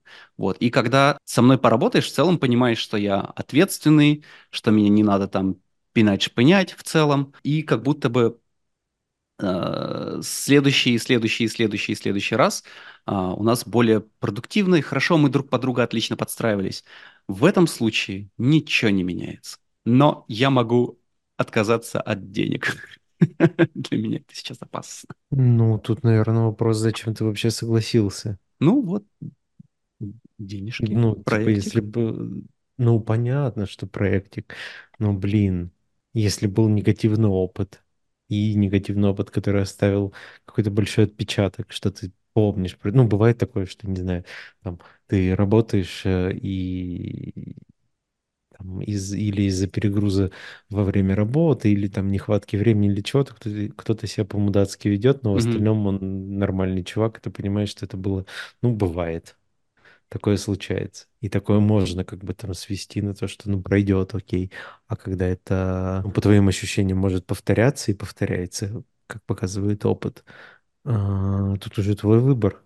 Что тебе нравится страдать? Я иногда, э, чтобы принять лучшее решение, могу представить чью-то там другую модель и как бы этот человек поступил. Я почему-то не могу представить никого, кто бы, ну, кто бы продолжил. Ну, из тех э, людей, которым я симпатизирую, э, и на которых как-то могу там равняться условно, нет таких, как я представляю, кто бы, кто бы так продолжил работать. Но деньги, но проекты, да, вот сложный вопрос. Ну, это Были ли у тебя интересно. истории, когда ты отказывался от работы с кем-то? Как это выглядело? Нет, конечно. Я же не фрилансер. Как, как много радостей. А, Ну не, я, я вообще не могу про это ничего сказать, потому что у меня нет такого опыта. Весь мой фриланс как-то связан с, там, не знаю, с тем, что Как, я даже не помню, когда это было, что я был только на фрилансе, фрилансе каком-то пятнадцатый год, Мгм. четырнадцатый, шестнадцатый, что я там какое-то время только фрилансил. И все, поэтому, не знаю, мое мнение тут такое очень абстрактное и больше теоретическое, чем какая-то практическая часть в этом есть. Ну, в Мне теории. кажется, Просто да, очень простой и очевидный ответ, ну так не работай так. Да, да. ну да. Антон, ты слышал все наши размышления? Я, да, я был тут. В целом Я перешел тот же. на, перешел на OBS. I'm sorry. Я, в общем, я в этот момент вы, вы дискутируете по поводу отсутствия профессионализма, и я абсолютно на фоне думаю, ну как, как же так? Может быть, даже Э, не отсутствие профессионализма, но а, неумение подстраиваться и а, неумение прочитать комнату того, с кем ты работаешь. Ну, тут, как мне кажется, есть еще какие-то отдельные отрасли, в которых это, ну, это считается нормальным. У меня был какой-то опыт на заре, здесь можно это назвать предпринимательской карьерой. А, Мы с моим товарищем, сидя в Бостоне, а, он мне звонит, говорит, слушай, тема есть. А, Тема железная, просто верняк, приезжай. А он такой, в принципе, инициативный достаточно парень, и как там разбирающийся, я к нему приезжаю, говорит, смотри, а это год, наверное, был 2000 14-15, еще когда все курили большие вейпы. Я тогда вейпы не курил, ничего в этом не понимал. Ну, такие здоровые, серьезные вещи. И он мне говорит, смотри, а он эксперт был в этой Скажи, когда штуке. остановиться. Ну, да, да, ну же, не, вот, вот, вот такой. У меня, кса- у меня есть, кстати, я могу даже принести сейчас. А, я даже знаю, где они лежат. И он говорит, мы покупаем а, вейпы в России из города, ну, я не помню какого, но, в общем, с какого-то завода. Они кастомные, дорогие. И тупо вот эта штучка а, с батарейкой, без всей э, фигни сверху, которая еще в которую жижу наливают, все, она там стоит по 500-600 по 600 долларов. И он говорит, мы этого все покупаем, летим в LA, в LA конвеншн этих вейпов, и мы это там продаем. Для меня это совершенный абсолютный идиотизм. э, Как, ну, я в этом ничего не понимаю, но я говорю, you crazy son of a bitch, I'm in. Как бы поехали, мы, значит, берем кредит э, там на какие-то там то ли 20 с чем-то тысяч долларов. Мы, значит, покупаем этих вейпов, а их привозят DHL из России, значит, в Бостон. Мы летим в LA, там 7 часов, а, там арендуем буth на этом э, конвеншене, из Икеи какие-то там пропс, делаем стол со скатертью какой-то там у нас странный стенд, русские вейпы. А в меня в голове, кто за 500 долларов купит э, штуку? И мы как бы целый день стоим, никто у нас, естественно, ничего не покупает, и в какой-то момент приходит китайская э, женщина, которая говорит по-английски, и за ней там типа пятеро китайцев. И то есть она с ними там что-то... Окей, how much is this? И вот, вот так вот э, происходит транзакция, они покупают у нас все. Ну, там, со скидкой, ну, все абсолютно. Что, как бы, ну, феноменальный успех э, для нас. Мы едем там дальше куда-то по LA тусоваться, радоваться. Но после этого в процессе мы продолжаем с ними какие-то взаимоотношения, мы уже начинаем, ну, вообще, э, во-первых, это очень тупая схема. а, из России через Америку продавать в Китай. Это, наверное, самое, э, самое интересное, что можно придумать. А, и мы продолжаем этим заниматься, отправляем им эти коробки. Мой товарищ в Москве, значит, их пакует как-то там, управляет. В какой-то момент мы им отправляем партию, ну, там для нас она была достаточно какая-то серьезная, там, типа на то ли на 7 тысяч долларов, ну, что такое вот э, себестоимости. И это уже там был десятый заказ, после чего они нас абсолютно, они его получают, э, говорят, ой, там что-то с ним не так, хотя с ним все так, и отправляют нам обратно пустую коробку. Мы эту коробку открываем, говорим, так, а где? Они говорят, ну, мы все отправили, дальше уже ваша проблема. Хотя коробка запечатанная, там, с ней ничего не... Пацаны просто отправили нам пустую коробку. Мгм. И в какой... я, значит, звоню в какой-то момент этой женщине, она, она была сильно более, как бы, взрослая и опытная, чем мы, в наши, там, 18 лет, наверное. И она, мы, я говорю, слушайте, мы все понимаем, типа, ну зачем же вы так? Она говорит, ну, а вы что-то сделали, чтобы себя об- от этого обезопасить?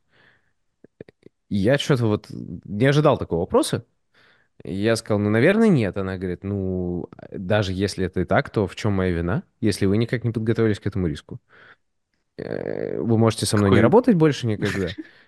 похоже Ну, на финальную э, сцену из э, фильма, где злодей рассказывает тебе все, весь свой да. план злодейский. Не, ну и как бы, ну, то есть Я тогда чуть-чуть понял вот больше жизнь, то есть я потом я сижу, думаю, а, то есть вот, ну, вот так это работает.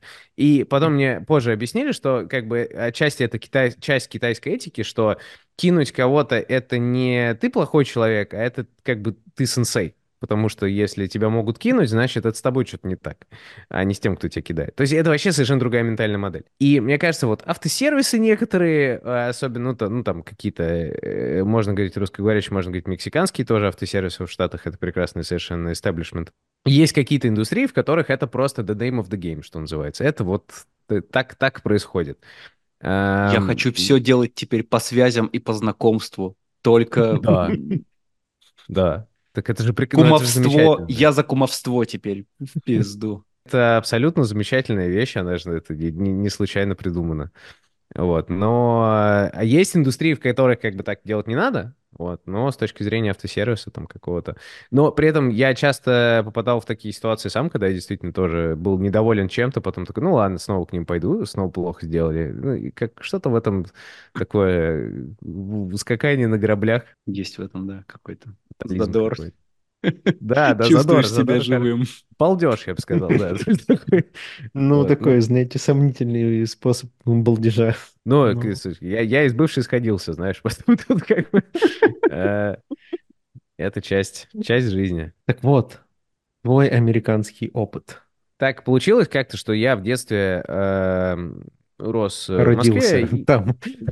Не, я родился не там. Я родился в Москве. Нет, когда? Да, не, я, короче, рос э, половину времени здесь, половину там. И как-то это всегда э, странно получалось. То я там был в какой-то учебный год, там что-то учился, то я там был летом и проводил много времени, но у меня абсолютно э, культурный дуализм выработался, потому что у меня там английский, он условно как первый язык, абсолютно он неотделим. И восприятие как бы жизни, оно мне тоже весьма двоякое, потому что, ну, между Штатами и... Ну, Штаты тоже разные, там везде в Штатах все там свое. А на костах одна история, посерединке там другая, и дальше с поправкой на какой-то политический мировоззрение там и все остальное. Но а, при этом какой-то лейтмотив юмора и отношения к жизни, он в Штатах, ну, он же критически вообще отличается от э, всего остального. И какой-то дуализм этот, он позволяет э, много всего в жизни хакать, потому что ты тупо понимаешь, как, во-первых, ты язык знаешь, и ты можешь там контент разный потреблять. Э. Мне в этом плане в Москве иногда бывает непривычно, потому что я не потребляю русский контент вообще почти. То есть, ну, очень мало кого, мне там по пальцам одной руки, причем автоблогеров я, как правило, люблю, вот мне почему-то так вышло. И я совершенно не в контексте, кто такая Ивлеева, там, ну, вот это все, для меня это сложно э, сочиненные вещи. Так, а, если ты знаешь, как поменять бампер на Мустанге, мне уже есть чему у тебя А там, про, да ты закажи просто на, на eBay, и это, он же вкликивается, по-моему, достаточно легко. Вот я, бо... я, я могу заказать, но я э, боюсь, что я просто, у меня не хватит там инструментария, чтобы поменять его самому. Ну, так это ж клево. Я, я, бы, я бы этим с, с удовольствием занялся, а, будь у меня чуть поменьше работы. Дженерализм. Дженерализм. Да. Не, ну это, это очень американская история, ковырять мустанг на драйввей. У тебя есть драйввей к дому? А, драйввей это что? Ну, типа, под, под, под такой Рампа какая-то? Нет, нет. Ну, где тачки стоят просто. Парковка. Где тачки стоят? Парковка. Ну, есть, э, знаешь, как в американских фильмах дом, ну, как Симпсоны, и подъезжает mm-hmm. машина к гаражу. Вот да. это драйввей, по сути. И вот там вот, ну, это классика, что там вы там с батей машину разбираете, там что-то там пытаетесь. А, нет, я боюсь, что мне надо будет куда-то Ты можешь ехать, к Юре, по, к Юре поехать. Э, может быть, да. у него есть. Он как раз любит тачки ремонтировать. Да у нас вот с ним тоже план уже гараж когда-нибудь построить. С этого все и началось, с бампера, да. Вот, mm-hmm. ну да, короче, вот в, Штат, в Штатах э, жил э, половину жизни условно. Вот это полезная штука очень. Ты в итоге потом себя не чувствуешь дома нигде, в этом минус. То есть у тебя нету вот такого, что вот я такой. Э, особенно когда оно с детства. Это чуть-чуть тебе меняет сознание, вот, но при этом, мне кажется, такой мультикультурный опыт, он для креативного человека очень важный, потому что ты начинаешь понимать, насколько все это относительно. То есть там, насколько там американские представления о дружбе, они критически разнятся с э, восточноевропейскими. Просто из-за того, что культура по-другому развивалась, там другие проблемы были э, на этапах восстановления вот общества и э, другие задачи. Из-за этого ты понимаешь, что, в принципе, есть ну, фундамент, с которым ты там вырос, да, но у меня их два разных и они, э, ну, конфликтующие вполне себе, да, то есть там вот, э, как правило, часто... Вот что я про Америку заметил важное, э, ты не можешь в нее приехать не...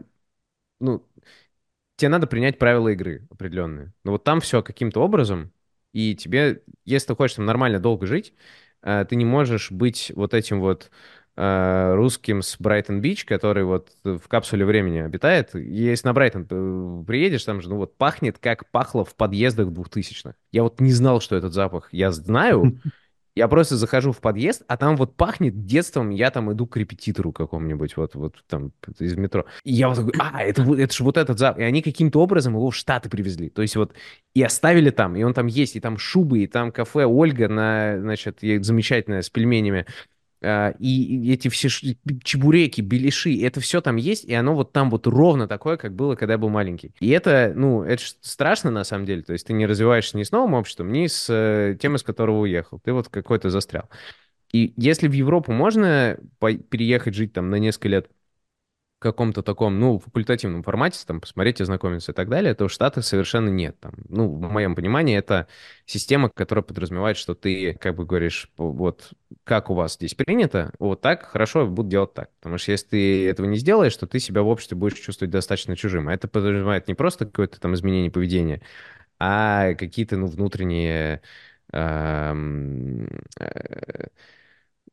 внутренние фундаментальные штуки. Я абстрактно говорю, мне самому не нравится, что это все так... Да нет, суть, суть, суть очень понятна. А я вот наоборот думал подметить, что неважно, куда бы ты ни приехал в новое место, тебе придется под, э, под местный колорит адаптироваться, под местные все обычаи. То есть в Стамбуле э, мы там не так долго пожили, чуть-чуть совсем, но там за это время стало понятно, как, как местный движ плюс-минус строится, и тебе надо либо встраиваться в него, ну, просто система по-другому работает. Другие э, люди по-другому выросли, по-другому воспитаны, другие э, там какие-то коммуникативные точки у них, э, через которые надо действовать. Так и в любом другом, наверное, месте. Вот, Саш, ты что-нибудь заметил такое? Я понимаю, что Армения, наверное, поближе, да, все-таки? Как...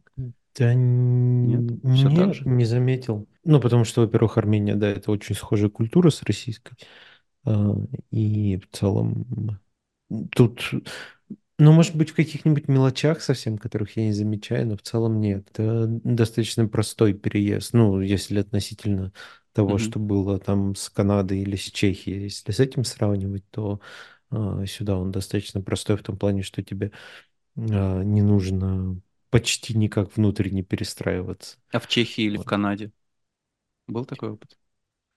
А, Наверное, больше да, чем нет. Э, ну, в случае с Канадой точно, потому что ты вообще не понимаешь первые там несколько э, месяцев, Лет. как, как, блядь, это все работает, почему, как вы вообще так живете. Но, ну, это тоже во всяких там мелочах, там Начиная с того, что ты такой, зачем мне пользоваться кредиткой, когда я могу платить просто картой. Вот с такого начинается какие-то абсолютно базовые вещи, которые для всех нормальные, а там ты не понимаешь первое время. Но мне очень повезло в случае с Канадой, потому что там а, познакомились с э, ребятами русскоязычным чуваком, который примерно нашего возраста, ну вот он туда переехал, когда ему было лет 10 условно, ну и он, считай, местный уже, но говорит на русском, и вот он нам объяснял все эти штуки там, а почему там, нельзя купить э, ничего, кроме там какого-то одного лекарства в аптеке без рецепта, почему там, не знаю, страховка работает так, а не так, почему ты не можешь вызвать, условно, там скорую, когда у тебя температура 36,8, и как пользоваться кредиткой. Поэтому в целом было легче. Но, но да, я очень согласен, что, ну, то, что сказал Антон про переезд в какую-то страну, если ты переезжаешь туда с целью жить там как-то более-менее полноценно, то какой смысл оставаться насильно в этом обществе, а, с которого ты переехал? Ну, то есть, ну, да. понятно, что ты можешь так жить и в целом нормально жить, но ты же не сможешь пользоваться полноценно всем тем, что дает тебе эта да, страна. Это, это зависит от, а, опять же, а, общество среды, в которое ты попадаешь. Если ты условно переезжаешь и начинаешь жить на Брайтоне, общаться с местными, а, ну, с теми, которые вот являются кор составляющей этого Брайтона, то понятно. Здесь у меня большая часть э, моих знакомых это русскоязычная комьюнити, также переехавшие, но они все как будто вот на пике своей индустрии стоят. Вот, поэтому, ну, Ну, все то есть равно мы у, чуть-чуть у там вас варимся. своеобразный, своеобразный Брайтон, только э, типа более талантливых, э, более творческих людей и на другом побережье. Ну, я думаю, да. Ну, такой Это пока что не интересно. застрявший Ну, не, я, я понимаю, да, что, ну, что Пока что. комьюнити одно и то же. У Интересно. Пелевина в книжке в одной из было э, предпоследний, по-моему, у него что-то так много их стало, предпредпоследний, наверное. «Непобедимое солнце», по-моему, она называлась. Э, Классный тезис про то, почему русские в эмиграции, ну, не в эмиграции, там, в какой-то- поездках и так далее, тяготеют сильно больше к местному населению. Э, Ну, был такой, я не знаю, насколько сейчас этот феномен активен там в новейшей истории, да, но вот там раньше действительно э, контакт какой-то местного, он ценился больше, чем контакт другого русскоязычного человека. И он там это объяснял э, красиво э, ощущением какой-то базовой безопасности, что, условно, всегда местный, он более, э, в более сильном гражданском положении каком нах- находится, нежели э, приехавший русский человек. Вот, и поэтому вот, вот, вот так вот он это объяснял, как-то э, как, каким-то желанием примкнуть к чему-то к чему-то локальному. Вот, но Вот то, что Штаты, ты мне объясняешь, оно, прости, имеет место быть, но Да. я... э, можно покопаться, а, но э, определенно существует а, такой момент а, в сознании, что я пытаюсь сравнить это с другими какими-то представителями других национальностей, а, и, возможно, я себе что-то воображаю, но как будто бы а, они, увидя друг друга на соседних улицах, скорее перейдут друг к другу. А если э, наших братьев-славян брать, то если мы где-то слышим э, родную речь, то мы, наоборот, стараемся подальше отойти, типа я, же от этого уезжал, да? Да, да. Откуда это? Ну, Непонятно. Мы же, наоборот, должны быть сплоченные. Француз к французу не перейдет при этом. Э, Итальянский к итальянцу тоже, мне кажется, вряд ли. Разве что итальянец к итальянке перейдет, а вот там дальше... Я, наверное, вот с мексиканцами, с армянами, с американцами сравнить. А, Все такие, о, брат, брат, брат, брат, брат, брат, брат. Да. Как нашего, о, не-не-не, давай перейдем. Давай помедленнее пойдем, давай пойдем побыстрее. Хорошее замечание, на самом деле, да. Я об этом не думал. Ну, у меня, опять же, этого как-то так не было, потому что у меня там вот в детстве в Штатах у меня были там американские друзья. Мгм. И они- достаточно сложно э, сочетать, потому что, ну вот, э, дети же это, по сути, гораздо более чистый носитель культуры, в моем понимании, чем взрослые люди, потому что, ну вот, в современном обществе, особенно мы там разный контент смотрим, там, о чем-то думаем, рассуждаем, а дети это вот просто вот э, мультики смотрят, э, школу ходят, э, и они вот прям чистейшие, э, знаешь, как им только эту прививку поставили, то есть вот они, они прям ей живут. И достаточно э, совершенно разные были даже, ну, игры, в которые вы играете, как вы взаимодействуете с детьми там, там в Москву, когда я приезжал, и в Штатах. То есть какие-то, э, как родители общаются. Это же вообще, ну, вообще космос, как насколько по-другому. То есть отношение к семье, ко всему. Оно, ну, типа не хуже, оно просто вот совсем другой режим. И вот это э, в какой-то момент ты же себе как человек э, отвечаешь на вопрос, а я вот какой, мне вот что ближе, вот это или это, или ты свою какую-то модель собираешь, сборную, да, там, вот это я из этой культуры возьму, это из этой, Мгм. и буду так дальше строить э, свое окружение. Тут сложно к какому-то тезису прийти. Мне кажется, вообще в целом дженерализм и от э, геолокации он тоже очень полезный. Вообще в любой творческой штуке, мне кажется, чем больше ты... Мы же, по сути, все, ну, в, моем понимании, любой вот креатив э, и все такое, это вещь про услышать достаточное количество и увидеть достаточное количество разного всего, и оно дальше в, твоем котелке во что-то синтезируется. Ну, там, осознанно, неосознанно, там, как-либо просто приходит. И важно себя просто большое количество разных контекстов погружать. Вот.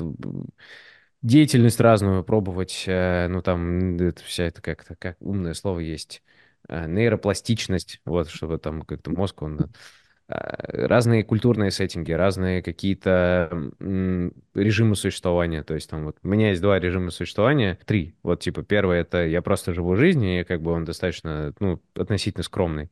Э, второй режим я в, отдыхе, и это вообще другая тема. То есть у меня на отдыхе совершенно другое бюджетирование, я как-то вот у меня э, по-другому живу. И третий, я когда чему-то учусь, вот это, на самолете летаю, я приезжаю в академию, я, у меня там три майки, две пары джинсов, и я ем шурму одну, типа, за целый день. И мне прикольно, что вот, типа, это режим студент. Вот. И это супер не сочетающиеся вещи, но через то, что ты там через разные роли можешь ми- с миром общаться, ну и, соответственно, ты там с разными типами людей взаимодействуешь, а на разных каких-то типах транспорта едет. Ну, то есть у тебя просто мозг совершенно... И причем ты вот из одного состояния, допустим, из состояния я на летнем отдыхе, да, там как в хорошем отеле, что-то там чилишь, какой-нибудь там просека, ты вот этот вот студенческий режим, ты как будто бы это другой человек. Ты как будто бы о нем думаешь не как о себе, а о нем. Это вот он тогда так учился, и это странно, но мне кажется, в этом есть большая ценность, а, это просто больший процент мира проживаешь. Вот типа, ну, вот персонажей нескольких прокачиваешь, и разные DLC для них проходишь там в этом Fallout, там бегаешь там, с Skyrim там, с мечом. Вот, мне кажется, это вообще большая часть жизни э, важная, это себя максимально в с дженералистской же э, точки зрения в разные контексты поставить. Ну да, с, э, с точки зрения какого-то жизненного кругозора, конечно, это а, если сравнивать свою жизнь с генерализмом, то есть очевидные плюсы. Я даже не знаю, как сравнить свою жизнь с, а, с какой-то очень узкоспециализированной профессией и найти в этом плюс.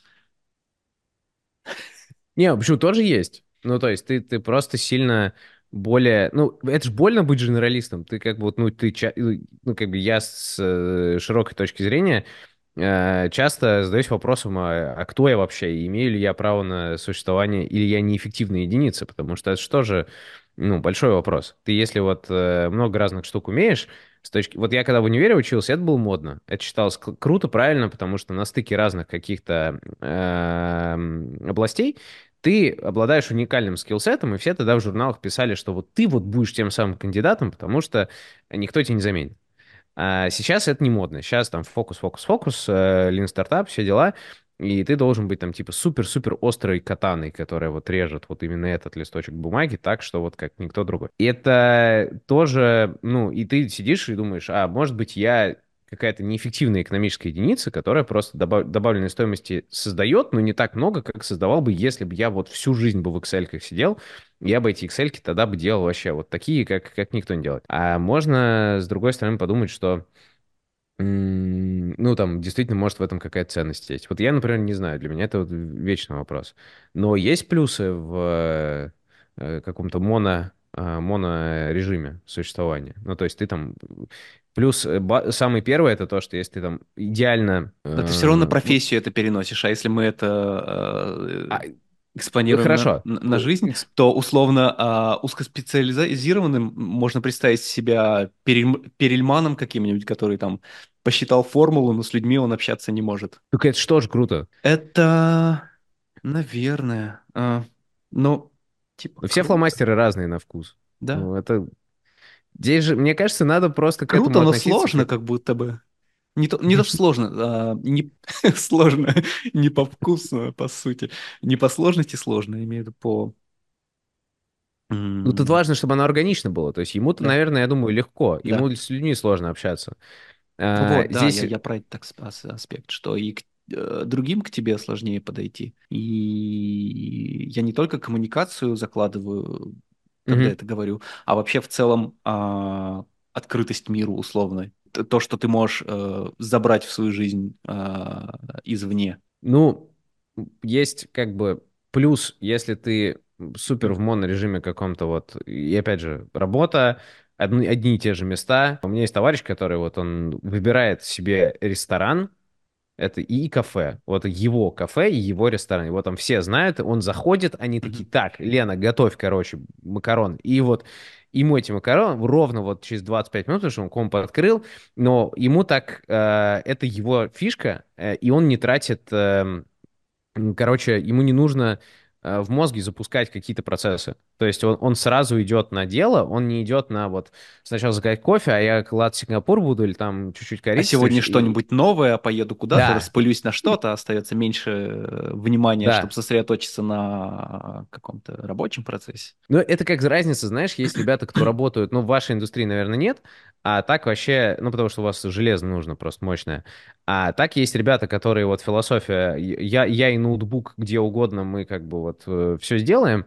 Есть философия, у меня 18 мониторов, типа, вот это я. Ну, у меня есть два режима, у меня вот здесь в соседней комнате там 4 моника на Windows кастомный комп, типа, с водяным охлаждением, ну, типа, такая прям история, что ты приходишь, одну кнопку нажал, все автоматизации, все запустилось там, а при этом в режиме, когда я путешествую, я вот, типа, я это чел с ноутбуком.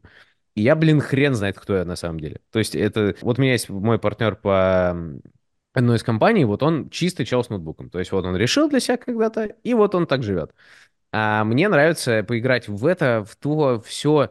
И здесь же есть тоже пространство для кризиса идентичности. То есть ты думаешь, А а... Я просто не понимаю, зачем здесь нужно какое-то определение, чел я с ноутбуком или не чел я с ноутбуком, на, на что это влияет? Наверное, ни на что, но просто это же разные...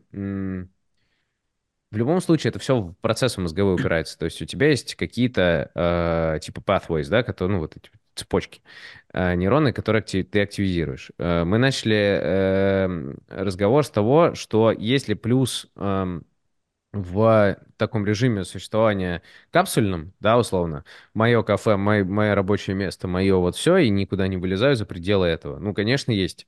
И очень много. А, Есть ли плюсы в дженерализме? Тоже, ну, тоже есть. Но там везде есть свои э, косяки. То есть вот мне, например, наверное, не стать никогда э, турбо вот катаной, да, вот этим профессионалом, который вот смотрит просто на что-то и такой говорит, так, вот это, вот это и вот это, и все, они это меняют, и я ухожу в закат, за мной этот взрыв, это красота. Мне, наверное, никогда таким не стать. С другой стороны, там, я много разных вещей пробую. Но все равно есть кризис идентичности, потому что ты думаешь, а я вот как мне себя описать? Да, и потому что вот сейчас журнализм не модно, например. Было модно, и мог ходить и, и всем говорить, а я вот, типа, всем занимаюсь. А сейчас тебя на тебя смотрят, говорят, ну, и что? Просто, ну, типа, веяние другое. Так что, да, я не знаю, к чему это все веду. Мне кажется, Просто надо болтаем, просто... заполняем время. Да, да. Ну, мне кажется, что в любом случае, вот ты э, сказал, что сейчас не, мод, не моден генерализм, но тут же э, какое количество опыта полученного за это время, и ты не знаешь, как э, ты там его сможешь применить, или даже он как-то неосознанно у тебя применяется. Не знаю, там, если что-то банальное говорить про то, что там у тебя есть какой-то музыкальный бэкграунд, ты можешь лучше понимать всякие там даже визуальные штуки, связанные с ритмом и со всем таким. Ты их можешь просто Да. понимать, потому что ты знаешь, когда в музыке работает, и ты такой, блин, вот там нужно вот так вот сделать, э, визуально это расставить, и там будет тот же самый ритм, что был в музыке, только ты его показал. Ну да, это... э, эти штуки, я с этим супер согласен, но есть... Это, смотри, это прикольно, потому что я э, как будто бы против дженерализма. Я сижу и говорю, вы не понимаете, это плохо. Вот, но... э, ну, все, все вы понимаете, конечно же. Но э, я э, скорее говорю про то, что, ну, у тебя есть какая-то кор-вещь, которую ты делаешь в любом случае, да, то есть есть опыт из музыки, из того и всего, но делаю я сейчас X. Мгм. И вот этот X, он часто непостоянный. Эм, Есть такой тип э, людей, это, ну, такой хронический арт-директор. Это вот человек-художник, он еще фотографирует, он еще поет, он еще там, типа, что-то еще, перформансы. И это там, как правило, какой-нибудь арт-директор какого-нибудь бренда, амбассадор чего-то. И это круто, но очень сложно в в бизнес это перенести, потому что как предпринимателю это полезно. Вот у Джобса в книжке он говорит, я пошел на класс каллиграфии, а, не понимал нахрена, мне нравилось, говорит, шрифты, круто. И вот благодаря этому мы принесли классный Сан-Франциско шрифт на, значит, macOS, и был, был не отвратительный, как у винды, а вот красивый шрифт. И это красивая история про то, что все всегда будет применимо, но иногда из, из, из вот этого класса по каллиграфии ты сидишь и думаешь, так, а я точно не трачу время, и точно ли это что-то правильное? Ну, как бы супер согласен с тем, что действительно а, какие-то, может быть, даже ты не, не осознаешь, что ты что-то откуда-то берешь и, и перетаскиваешь. из одного в другое. Мы как будто бы вернулись э, к началу, почему мы не, э, сами не представляем э, гостей, Да. не рассказываем, чем они занимаются, потому что в смысле колорист? А я еще танцую. Вы видели вот у меня рилсы? Когда ты начал рассказывать про свое детство в Штатах и в России, и что ты а, а, в целом хорошо понимаешь и то, и другое, а, и какие-то веяния, которые могут происходить и там, и там. Я помню, что одна из тем, которых мы обсуждали, была про, ну, типа, отличие трендов, как, как это правильно сказать, отличие идей в дизайне, которые есть в разных странах. М, А, потому что в нашем случае, если мы говорим про, э, опять же, VFX, мы это весь выпуск сравниваем, у нас нет каких-то трендов. Ну, типа, если нужно сделать взрыв, он будет одинаковым, что ты его делаешь в Да. Корее, что э, в России, что в Штатах, что в Канаде, это будет просто, ну, взрыв. Я вот могу, В Индии кстати, будет особенно. Да. могу не согласиться, потому что очень смежно. Я, я пытаюсь сейчас вспомнить именно тренды по FX, может быть, какому-нибудь, но вот в моушене супер есть тренды всегда. Не, я... Да, э, но, Ну, но подожди, а грань тонкая дизайн. между, да, между... Нет.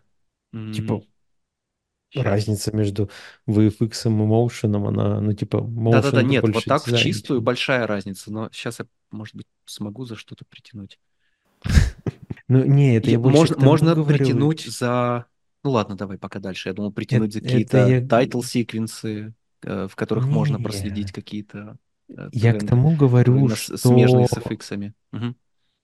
типа, кино обычно делается, ну, большое кино, оно делается во всем мире, ну, в плане того, что какой-нибудь один фильм могут делать в студии, а, которые есть в Австралии, в Индии и в Канаде. Мгм. Это абсолютно разные культуры и абсолютно разные все, но все равно они будут делать один фильм, и получится какая-то консистентная картинка в идеале. Вот. А если мы говорим про дизайн, если ты, зак- ну, условно будешь заказывать какому-нибудь индийскому дизайнером 100 дизайнеру, дизайнов по одному ТЗ да, ты они получишь. делать да. разное. А взрыв, он получится взрывом, ну, Да. плюс-минус. Ну давай концептеров. Ты 100 концептером закажешь а, а, а, по одной задаче концепт, ты получишь 100 разных Ну, вариантов. поэтому, поэтому я не сравниваю концепт, я спра- сравниваю что-то... Да. Можно я дилетантским, э, не киношным э, VFX языком попробую описать? Нет, не смей. То, что я слышал. Ну, ладно. Да не, нет. А, Только профессиональным. есть, разделение на, типа, э, моделируем базовую фундаментальную физику, типа вода, взрывы и там все, все такое, да? И есть разделение на стилистические какие-то особенности. Ну, то есть там, если мы делаем Blade Runner, это там совершенно од- одна история. Если мы делаем какого-нибудь Mad Max, это там другой, да, другая штука. Мгм. И э, здесь эм, есть изначальный, изначальная потребность сделать пиздато. И Мгм. это самое большое отличие, мне кажется, вообще, в принципе. Потому что у нас в дизайне часто, ну вот, если не, э, не называть дизайном иллюстрирование и оформление графическое, а ну, дизайн в дизайне надо иногда сделать плохо, специально. И Например? это контровершил штука. Сейчас расскажу ну, забавную историю. Вот у нас эм, в целом в России резко был очень плохой UX, а потом резко стал у всех красивый. Вот все приложения классные, удобные, э, сайты хорошие, и это нормально. То есть и, и средний пользователь ожидает от сайта э, крупного банка, что он будет с какими-то классными там 3D, что-то куда-то там, что-то... Вот. И это как бы вот чел- человека есть определенный портфель ожиданий от э, брендов. А в Штатах это совершенно иначе. Э, Там, например, э, это как просто антипод, да? Э, Там, если ты серьезная организация, то ты выглядишь определенным образом. И причем это не просто на уровне э, как бы какого-то правил тусовки, а это на уровне аналитики. Там было много историй, когда ты делаешь какой-то там вылезный, классный, стильный сайт, и причем американцам своим нравится, они говорят, блин, ну почему у нас все говно, как бы, ну, у многих там, вот на Банк в Америке заходишь, ну, прям больно. А давайте мы там, мы финтех, там, модный, сделаем вот это. И дальше у них э, это все как-то perform ит, э, и потом их местный какой-то криворукий дизайнер делает им, ну, уебанский, как вот, ну, э, я уже начинаю говорить языком э, Артемия Лебедева, ну, реально ужасный какой-то вырвиглазный баннер, и кладет его туда. И перформанс по этому баннеру офигенный. И Они говорят, пацаны, а и, и ты, и ты им пишешь такой, ну, ну чего ж вы, ребята, ну вот тут, тут- тут не надо. А они говорят, не, ну, а мы что-то поставили, и он супер работает. И потом ты выкупаешь, что ну, просто у каждого человека глаз, э, у, у каждой культуры есть какая-то особенность того, чего они ожидают. Вот, допустим, европейский дизайн, он тоже там очень разнятся ожидания. То есть я, допустим, э, ищу какую-то услугу в Европе, я на половину сайтов смотрю, такой, что-то говно какое-то плохое, ну там точно что-то плохо. А вот итальянец на это же заходит, допустим, он такой, нормально, это вот, вот нормальные пацаны, потому что у них сайт говно, значит, они нормально делают. И ты вот слышишь это и такой думаешь, хм, интересно. Если залезаешь в Азию, ну, китайский интернет, это же просто вилы. Ну, это до свидания. Вот я, например, с, с Азией как-то мы особо не работаем, ну, по ряду, по ряду причин. Ну, во многом потому, что мы не понимаем китайский интернет. Есть много там историй, как э, Amazon говорит, ой, что там ваши, значит, Байду, сейчас мы выйдем, там нашу нормальную э, праведную экосистему построим с доставкой, с логистикой, совсем красивые карточки товара сделаем, ну, как в Амазоне надо. И э, Китай проботим, хрен, потому что вот не так там оно работает, вот э, надо понимать контекст культуры, куда ты заходишь. Ну, к слову, о том же Амазоне, ну, отвратительный же совершенно UX у Амазона. Мгм. Э, он некрасивый, но так надо. Вот если бы надо было бы красиво, они бы бы сделали. И это одна из тех историй, где дизайн от картинок, ну, от искусства отличается. Потому что, мне кажется, у вас, ну, есть ситуации, когда надо делать специально нарочито что-то плохо ради комичного эффекта, наверное, но, наверное, это не часто. И чаще всего есть задача сделать, ну, объективно классно, дорого, круто, ну, как бы believable. У нас иногда, э, вот историю с моей компанией про модульные дома, э, у нас стильный модный сайт, но у меня есть прям ТЗ по фоткам. У меня должно в каждом слайдере фоток быть фотки с телефона кривые, которые инженер снимал.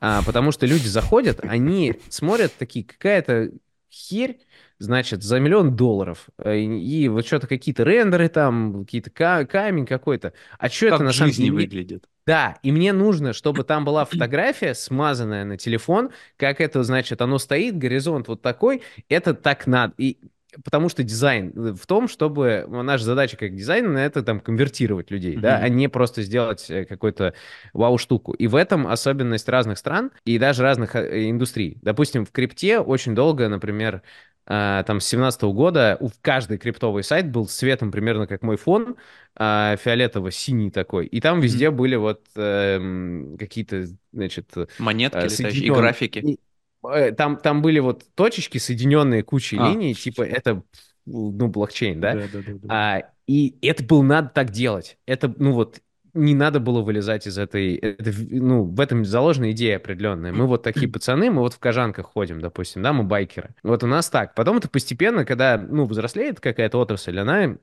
начинает от этого отходить. Но, допустим, какие-нибудь серьезные банковские истории, вот мы сейчас сделали один большой лондонский финтех, а, прям большой-большой. Как точечно мы подходили к тому, что они должны быть консервативные, но у них должна быть нотка того, что это что-то современное.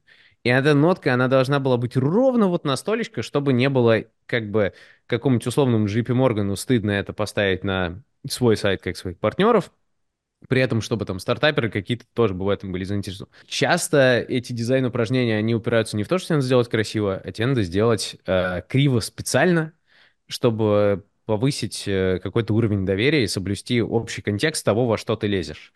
А, это controversial тема, но это часть, э, часть нашей работы, скажем так. То, что ты можешь отпугнуть, вот как ты особенно какой-нибудь э, дорогой вещью, там, особенно если ты делал что-то красивое, и оно на самом деле недорого, это же такая большая проблема. Ты не можешь делать слишком... Есть правила какие-то жанра, и ты вот в рамках них должен оставаться. Ну, вот как мы про софт обсуждали, что если сейчас Photoshop выйдет с новой логикой абсолютно, то никто им не будет пользоваться, потому что, э, ну, типа, все привыкли к старому. Это что-то новое, непонятное. Мы, мы не будем Да. обновляться. Плитки Есть- Windows 8, вот. Да, да, есть клевый абсолютно э, тезис был вот у того же Артемия, я не помню, в каком-то видео. А, Он сказал совершенно классную вещь. Э, Он говорит, я пытался долго навести порядок у себя в бухгалтерии, а, потому что они верстали таблицы э, криво там, ну, знаете, ну, таблицы бухгалтерии, примерно Мгм. представляете, да, Да. там, это, это, значит, такое, это, хрен разберешься. Он говорит, да сверстайте вы аккуратно, на беленьком, там, так, так, так, сяк. Он говорит, я долго пытался с этим, значит, спорить, и в какой-то момент я понял, что если вот он так красиво сделает, то на него его другие бухгалтера, коллеги посмотрят, такой, ты что, выпендриться решил? Ты кра- красивую таблицу сверстал, что ли? Ты лох, ты не наш. Типа, все, иди. Это как бы есть определенный контекст. Для меня в этом сначала я думал, что это как-то это тупо, надо, чтобы все было красивое, там, удобное. А потом ты чуть-чуть выкупаешь это, и это начинает играть совершенно новыми красками. То есть ты, ты такой, ну, а, у них здесь так. Ну, потому что ты не красоту продаешь. Да, ты продаешь решение задач. Да. Это как ну, в архитектуре же есть эта история, э, что ну, ты не... Там, плохой архитектор рисует классный дом. Хороший архитектор, он вписывает в окружение. То есть ты не можешь mm-hmm. просто что-то великолепное построить где угодно. Тебе вот mm-hmm. это великолепное должно быть вот в определен... строго определенном э, что должно все ансамбле. быть соответствующим да. окружению. Да. да. Да, в Фиксе вода в Китае и э, там в Штатах и в Грузии, в Армении везде одинаково течет. Ну, это да. Вот, про это Но и при был этом вопрос. Есть же какие-то каноны, при этом как вы оформляете сам файл, наверное, да, там, как вы слои дробите, там, как, как что. Может быть, в контексте разных, ну, я, может, глупости еще совсем говорю, но, может быть, там, французские фиксеры, они как-то там так группируют слои, а вы как-то там иначе организуете. Может, такие какие-то... Да нет, тоже довольно усредненно. Тех, Более технические того... штуки, да, они в целом везде одинаковые. Там больше зависит, может, от пайплайна студий или чего-то такого. А в целом оно все одинаковое. Да, вот все техпроцессы, они в принципе во всех студиях плюс-минус одинаковые, но если ты первый раз в это подгружаешься, если это твоя там Э, первые дни в студии, то тебя первую неделю, наверное, просто оставляют, чтобы ты просто посидел за компьютером, покликал, как, как пайплайн у них работает, как у них все организовано. Mm-hmm. Тебе там работать даже особо не нужно первое время, просто ну, да. пойми, откуда куда файлы льются. Но у вас при этом это более круто, потому что мне как-то инстинктивно кажется, что чем ближе к фундаментальному, ну, это ж, э, вот я сейчас сижу, думаю о вашей работе, да, вода. Ну, то есть я Спасибо большое, очень приятно. Не-не, это, ну, это же очень круто. То есть, по сути, вот... Мы, если я... что, воду сами не делаем, но... Да. Ну, неважно, да, там взрыв, э, что, mm-hmm. что угодно. Это типа фундаментально сложный физический процесс, да, э, там его же надо декомпозировать. И, да. Мне кажется, чем ближе ты подбираешься к естественному, тем сложнее задача. Это ловушка, потом... в этом очень легко закопаться. Ты настолько можешь уйти в, в дрочь деталей, которые нафиг никому не нужны, и потерять э, вообще связь с реальностью, пытаться что-то сделать процедурно, где это вообще никто, вот ты как зритель, как кто угодно, даже как супервайзер там со стороны смотришь работу этого, никто никогда не поймет, сколько ты туда а, процедурности вложил, какой ты там осет собрал, а, ну, то есть в, в этом легко закопаться очень. Был какой-то смешной разгон на эту тему. Я что-то там видео про блендер какие-то смотрел. Ну, в общем, в очередном запое таком. Как создать а... кубик в Гудине, как создать кубик. Ну да, да, я что-то, ну там я смотрел какие-то меши, там типа, что все должно быть э, обязательно из э, четырех, ну, я вообще в этом ни хрена не понимаю, сразу скажу, но что-то там была какая-то тема, что все меши должны быть из четырех э, точек, что mm-hmm. не должно быть треугольников. Uh-huh. И что-то Дисней слил, то ли Pixar, то ли Дисней, кто-то слили как, ну вот, у них был промо-видос, как они там собирают какого-то там характера, значит, и они показывают сначала его просто там скин, потом меш, и уже дальше финальный рен. И в этом меше было там дофига этих треугольников, полигонов. И как бы говорят, ну вот, типа, не парьтесь. Комьюнити они... не простила. Даже они, они тоже так делают. То есть там что-то такое было. Вот, что да, действительно, как бы есть дрочь ради дроча, есть э, какой-то какой-то fine line, какой-то баланс. Да. И, и есть рациональное объяснение, почему там треугольников не должно быть. Наверное, я, я не видел этот breakdown, но я уверен, что смотришь ты финальную картинку и там, либо там уже нет этих треугольников, либо ну хер ты заметишь, где, ну как типа ну, какая ну, отрендерилось нормально, да. И а, последняя тема, про которую я хотел бы поговорить, э, чуть-чуть быстро ее сравнить. А, что как отличия есть в наших индустриях а, с искусственным интеллектом. Потому что у нас а, в индустрии он, он как будто бы пришел уже, но кроме, не знаю, кроме Миджорни ничего не используется. Ну и то Midjourney для каких-нибудь концептов там используется, или там каких-нибудь, а, не знаю, ресайзов картинок можно что-то использовать, но а, не сказать, что это, знаешь, такой типа game changer, который типа, ну все, теперь мы будем делать по-другому. Такого не, вообще не случилось. Может быть, в будущем случится, конечно. А как с этим в дизайнах? Знаешь, э, мне кажется, есть здесь такая э, штука. И, конечно же, когда это все было там, я за этим как следил достаточно давно, но когда появился третий, по-моему, Midjourney, по-моему, третий. И действительно все такие, а, о, все. Ну, то есть там UX, э, главный такой хлеб для большинства агентств у нас не совсем так работает, но это там UX, UI, потому что брендинг ты один раз сделал, и там большой проект, да, он, он сложный. А UX — это такой хлеб с маслом, то есть вы сидите и рисуете эти экраны, штампуете компоненты и все такое. А, и эта штука первая в очереди на автоматизацию, потому что, ну, там действительно ты это можешь использовать как такой инструмент генерации первого шага, и дальше ты просто редактируешь, что-то там правишь, что-то у тебя там креативная идея пришла, что-то переделал. Конечно, сильно испугались, но мне кажется, здесь есть такая история, что а, одно дело, что-то, ну, инструмент вышел какой-то, да, вот такой, а другое дело пользовательская привычка. И вот, ну, ты можешь перед, там, тоже перед сном сидеть, это все там, посмотреть кучу там видео, там, а вы знали, что вот это можно сделать два клика, там, вау. А, но дальше ты утром просыпаешься, идешь пользоваться своим инструментом, ну, которым ты пользовался все время. Ну, потому что, ну, как бы, вот так. А, и пройдет какое-то время еще до того, как мы это, э, ну, научимся. Это, это же нужно реально прям думать о том, чтобы это интегрировать в свою жизнь. То есть я, я иногда сказал, там... что это очень точечно интегрируется на коротких каких-то Пока промежутках. Да. И, и ну, это у ок. нас, в принципе, у нас, в принципе, это можно интегрировать, то есть там реально Midjourney, там что-то генерировать, э, какие-то картинки, концепты и все остальное. Мы даже вначале там в это играли, и сейчас этим пользуемся иногда. Но э, история в том, что это еще пока что настолько все плохо. Оно как бы относительно себя в прошлом, это там огромное развитие.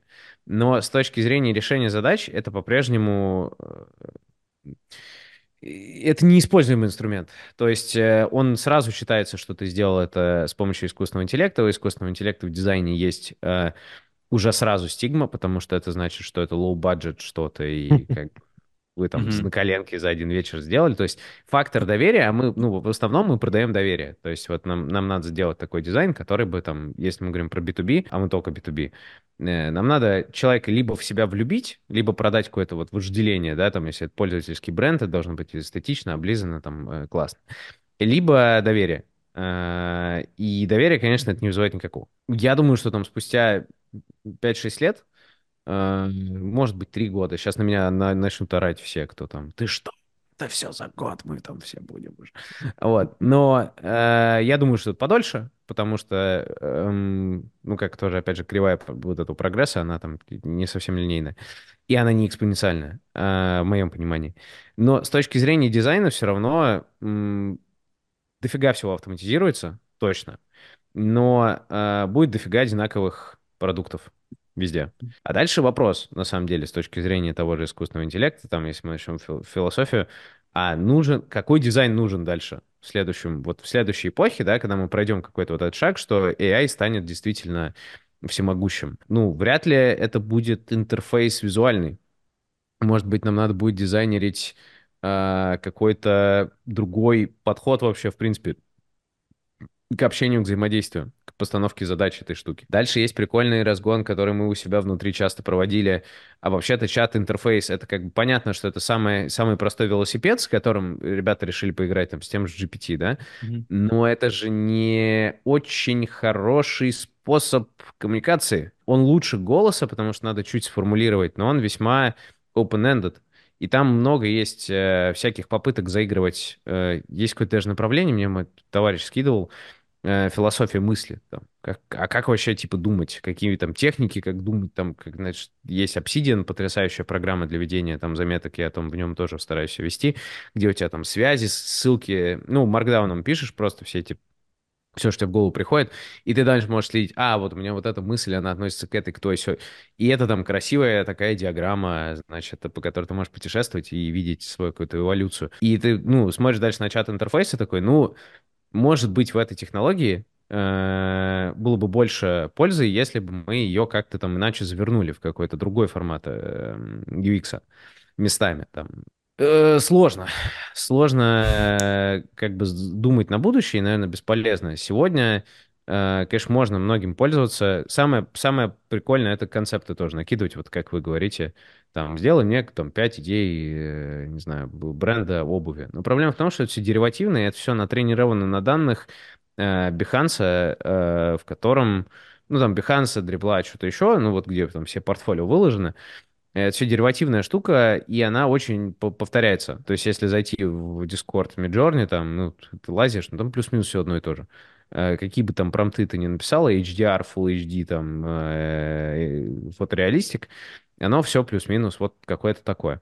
Пока что практического применения здесь достаточно мало, но я думаю, что в горизонте пары лет мы потеряем э, маленькие агентства. То есть есть какой-то вот у нас рынок, он там есть совсем маленькие, э, красная зона, я, это, это такая вот, она красная, потому что в ней нельзя долго зарабатывать. Вот ты туда приходишь, когда у тебя совсем ничего нет, э, начинаешь за очень дешево, конкурируя с такими же, э, что-то делать, и достаточно быстро понимаешь, что ты за эти деньги зарабатывать никак не можешь, это просто ну, ниже себестоимости. И уходишь, приходят другие такие же, и этих агентств, там, ну, это студенты, как правило, там, молодые, и они эту нишу заполняют. Дальше есть какой-то средний пласт агентства, есть великие, великие, там, вроде Э, там, Пентаграм, Коллинз, ну, там, супер большие э, студии, с которыми компании большие хотят работать, часто хотят работать с э, конкретной студией, потому что им что-то нравится, и это, знаешь, как выбор бренда.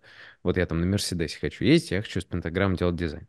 И вот эти ребята останутся, конечно, потому что это больше, чем э, больше, чем просто решение задачи. Это там такая какая-то история более человеческая. А средн... среднему сегменту агентств, ну, маленький сегмент дешевый будет всегда, то есть там всегда кто-то не, там, не, знает, не будет знать, как пользоваться Midjourney и там всем остальным, всегда будут нужны эти ребята.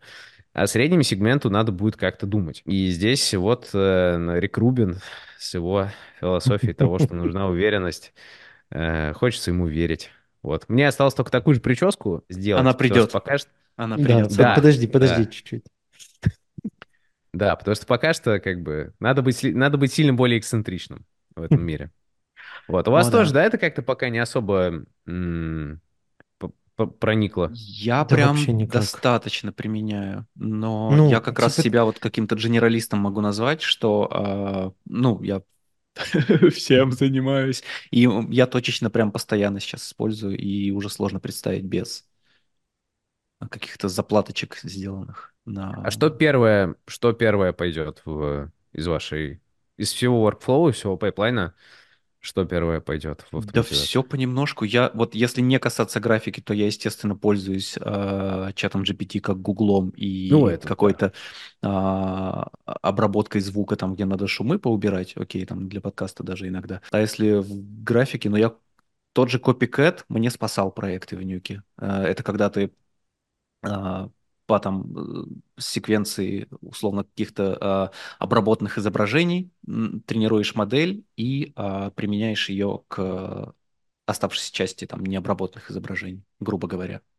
Либо какие-то преднатренированные модели используешь там простейшие, там, корявенько, чтобы человека грубыми масками не вырезать, ты берешь натренированную уже модель копикета и супер драфт делаешь, а, это работает. Миджорни бывает иногда в фотошопе для мейтов какие-то заплаточки поделать, э, генератив филом, вообще милое дело. Вот у меня э, нейронка этого месяца это Крия, когда я э, могу что-то без деталей скомпоженное в нее засунуть, э, она добавит мне деталей, я точно эти детали вытащу. Э, и так нас вспоминать можно, достаточно мне кажется. То есть точечно я применяю на каждом проекте и э, очень э, интересно с этим играться, от рутины от много, избавля, от много избавляет. То есть нет, разумеется, нет такого, что ты э, берешь какой-то проект, засовываешь ее в какую-то нейронку, и она тебе выдает. Нет, но вот да. какие-то мелочушки, на которых ты, на которые ты обычно часы можешь потратить, на этом отлично отрабатывает. Вот я вспомнил пример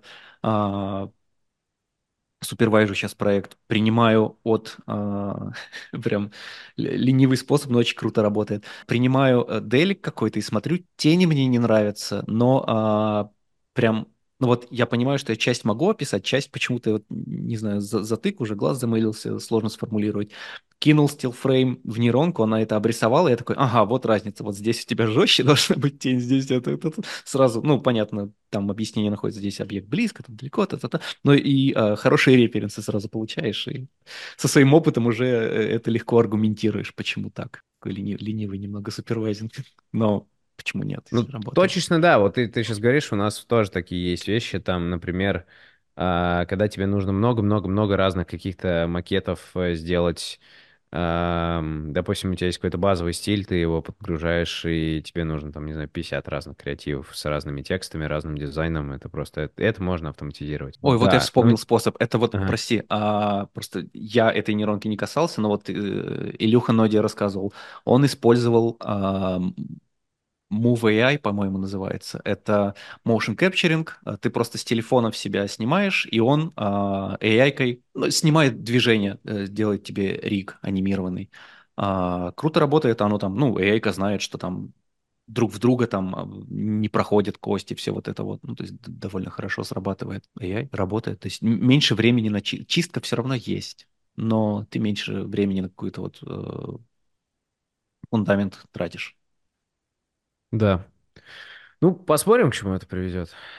Мне кажется, все равно, с одной стороны, а, как бы логично мозг додумывает, что вот появится какая-то штука, вот, а нагенери мне там Симпсонов, короче, и вот она генерит. С другой стороны, а, как будто бы вся история всегда показывает, что вот что-то такого сингулярного его не происходит, и все равно будет разделение на там, все сейчас схватили за свои данные, типа там вот у Quora мои, наши данные, мы вот как бы вот там, не знаем еще кому их там, может свое что-нибудь сделаем, может кому-нибудь еще. Mm-hmm. И также как будто бы будет и здесь, мне слабо верится, что будет э, э, какой-то там один-два инструмента, которые там все собирают вместе, ну и в дизайне в том числе. Да нет, Скорее конечно. будут, да, какие-то точечные все равно штуки, которые ты просто умеешь правильно применять, правильно настраивать. И здесь все-таки симбиоз софта с генеративным ИИ, он не произошел, потому что у нас это все пока что два разных подростка на дискотеке, они еще не танцуют медляк. То есть, типа, там даже не, не, не ребенка нет, они еще есть ген ИИ, который работает промптами. А он сложно это, контролируется еще и результат. Да.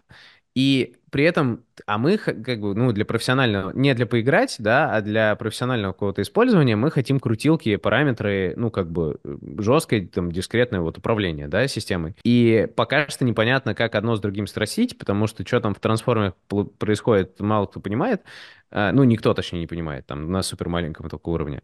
А, при этом ты там промпт, там была вот эта тема, что промпт-инженер, там правильно запромти, и все будет. Но это же не совсем так. Это не, не точечно все. Поэтому, мне кажется, здесь еще какая-то должна итерация пройти софт с, с GNI, вот, и как, какие-то профессиональные инструменты будут на этом выходить, но мне кажется, это все не, не так быстро произойдет, как, э, как пророчат нам э, разные что пишет ресурсы звук. информационные.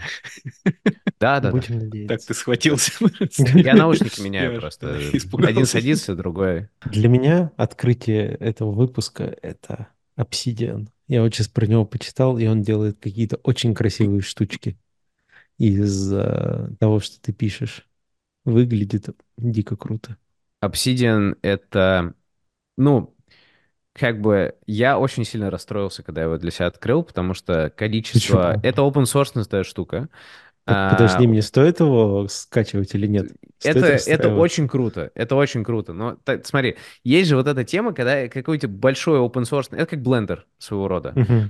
То есть ты как бы думаешь, ну вот прога, сейчас я в ней разберусь и буду ей пользоваться. Ну там за два часа разберусь. Ну, Markdown, как бы, что там сложного. А там дальше ты заходишь в стор плагинов, и мне почему это все мой э, преподаватель, я сейчас там математикой занимаюсь, э, такой, э, что-то мне захотелось, сложный. И мне это мой, э, значит, э, преподаватель, э, достаточно молодой парень, говорит, короче, давай, вот, Obsidian, а я все в Notion всю жизнь вел, у меня там Notion вообще вс- всея всего. Э, и он говорит, давай, Obsidian, значит, давай, заходи в стор, и я там смотрю, что-то там, столько-то плагинов э, от комьюнити. Я такой, а, Он такой, короче, качай это, это, это, это, это, сейчас мы все настроим, мы сделаем так, что карточки будут кидаться отсюда туда, оттуда сюда, а вот это вот очень крутая штука, чтобы там рисовать. Не с того края он зашел. Я сижу, не, он говорит, давай мы тебе просто сразу базу настроим, базу, все там, 15 плагинов, ну фигня. А дальше ты уже будешь там что-то сам. Я сижу, думаю, мне нужна еще одна штука такая в жизни. Ну, то есть, а, я уже музыкой позанимался, у меня этих VST там, вот, вот в этом проблема. А так Obsidian, конечно, это, это очень классно. Выглядит красивенько. Единственное, у него минус из-за того, что он... э, У него большой selling point в том, что Notion, допустим, твои данные хранит у себя, и если ты захочешь вылезти из Notion, хрена с два ты их заберешь пакетом, ты их заберешь только ну, по кусочкам, как бы, копи копипастом. У Obsidian у тебя все оффлайновое, то есть это open source вещь, э, ты хранишь все оффлайн, и, при, ну, при этом при желании ты можешь просто директорию всей, э, всего Obsidian закинуть на клауд на какой-нибудь там, на... Да, еще можно со Spotify вы- выкачивать mp3-шки. Вдруг иногда, э, вдруг когда-то Spotify рухнет, а у тебя там коллекция твоих альбомов. Лучше хранить Ну, в папочке. Ну, И порнуху лучше мы- скачивать, конечно же. Вдруг Конечно, как- нет, конечно. Порнуху только скачивать. А, чтобы потом кто-нибудь нашел. Обязательно. Э, Мы, ну, open source это комьюнити, оно же всегда, типа, data privacy, там все дела. А что вы там с моими данными Notion делаете? Тренируйте нейросети на моих заметках о любви. Вот. И, э, ну, короче, ты можешь это все равно за- за- запилить на OneDrive какой-нибудь и сидеть с разных устройств. Но я, к сожалению, все равно больше... У меня рука тянется в Notion, потому что, ну, ты можешь просто быстро это открыть с любого девайса. Э, Но какие-то сложные, э, сложные структуры, конечно, Obsidian... Я вот подойду к нему еще бо- более глубоко. Но уровень автоматизации, который там можно достичь, это просто трэш. То есть для каждого небольшого инструмента, open source тоже, там есть своя интеграция, которую ты можешь поставить в три клика, и все. Как пример, мы математикой занимаемся онлайн, я на iPad рисую в Xcode Draw по ссылке просто в, Safari, Дальше эта xcolidрошная ссылка автоматом из-за того, что она пришла в телегу мне от моего препода, она идет в Obsidian в папку с математикой, и там все эти, они из ссылки выгружаются PNG-шками, и мы все... И я на это смотрю, и он говорит, ну охрененно же, э, круто. А ну, тебе надо бюджетировать под это еще какое-то количество места в голове, да, там шкаф какой-то освободить, там, Мгм. чтобы туда это положить. Вот Бездна. это. Да. Да, бездна. Предлагаю на этом заканчивать. Очень клево Да. поболтали. Ой, прям потрясающе. Да. Вообще восторг. День Спасибо, хорошо ребята. начался. Ой, спасибо тебе большое. День хорошо Ой, очень- закончился. Очень кайфанули. Нет, у меня У закончился. Да, у меня тоже. Я Да. прям был очень, очень рад побывать у вас в гостях. Будут какие-то ссылки внизу в описании, где-нибудь там. Подписывайтесь, заходите, смотрите все, что увидите. На YouTube подпишитесь, друзей подпишитесь. Да, Подпишите. всех, под- всех подпишитесь. CG-чат номер один, чат для тех, кто без иллюзий относится к нашей профессии. Было клево поболтать. Да. Соскучишься, заходи, мы в целом каждую Да. неделю С здесь. удовольствием. Да. Приходи еще в гости. Еще, я думаю, что мы придумаем, про что еще поговорить. Даже без заранее оговоренных тем. Да. Но я не самый опытный человек в этих темах, А, поэтому да. заранее, заранее. Да, у нас же подкаст про опыт. Да. Да, да. Расскажешь, как, дома строить. Да. Ой, не надо дома строить. Вот, новая тема. Об этом и поговорим. давайте в следующий раз. Спасибо. Все, всем пока. Пока-пока. Пока-пока.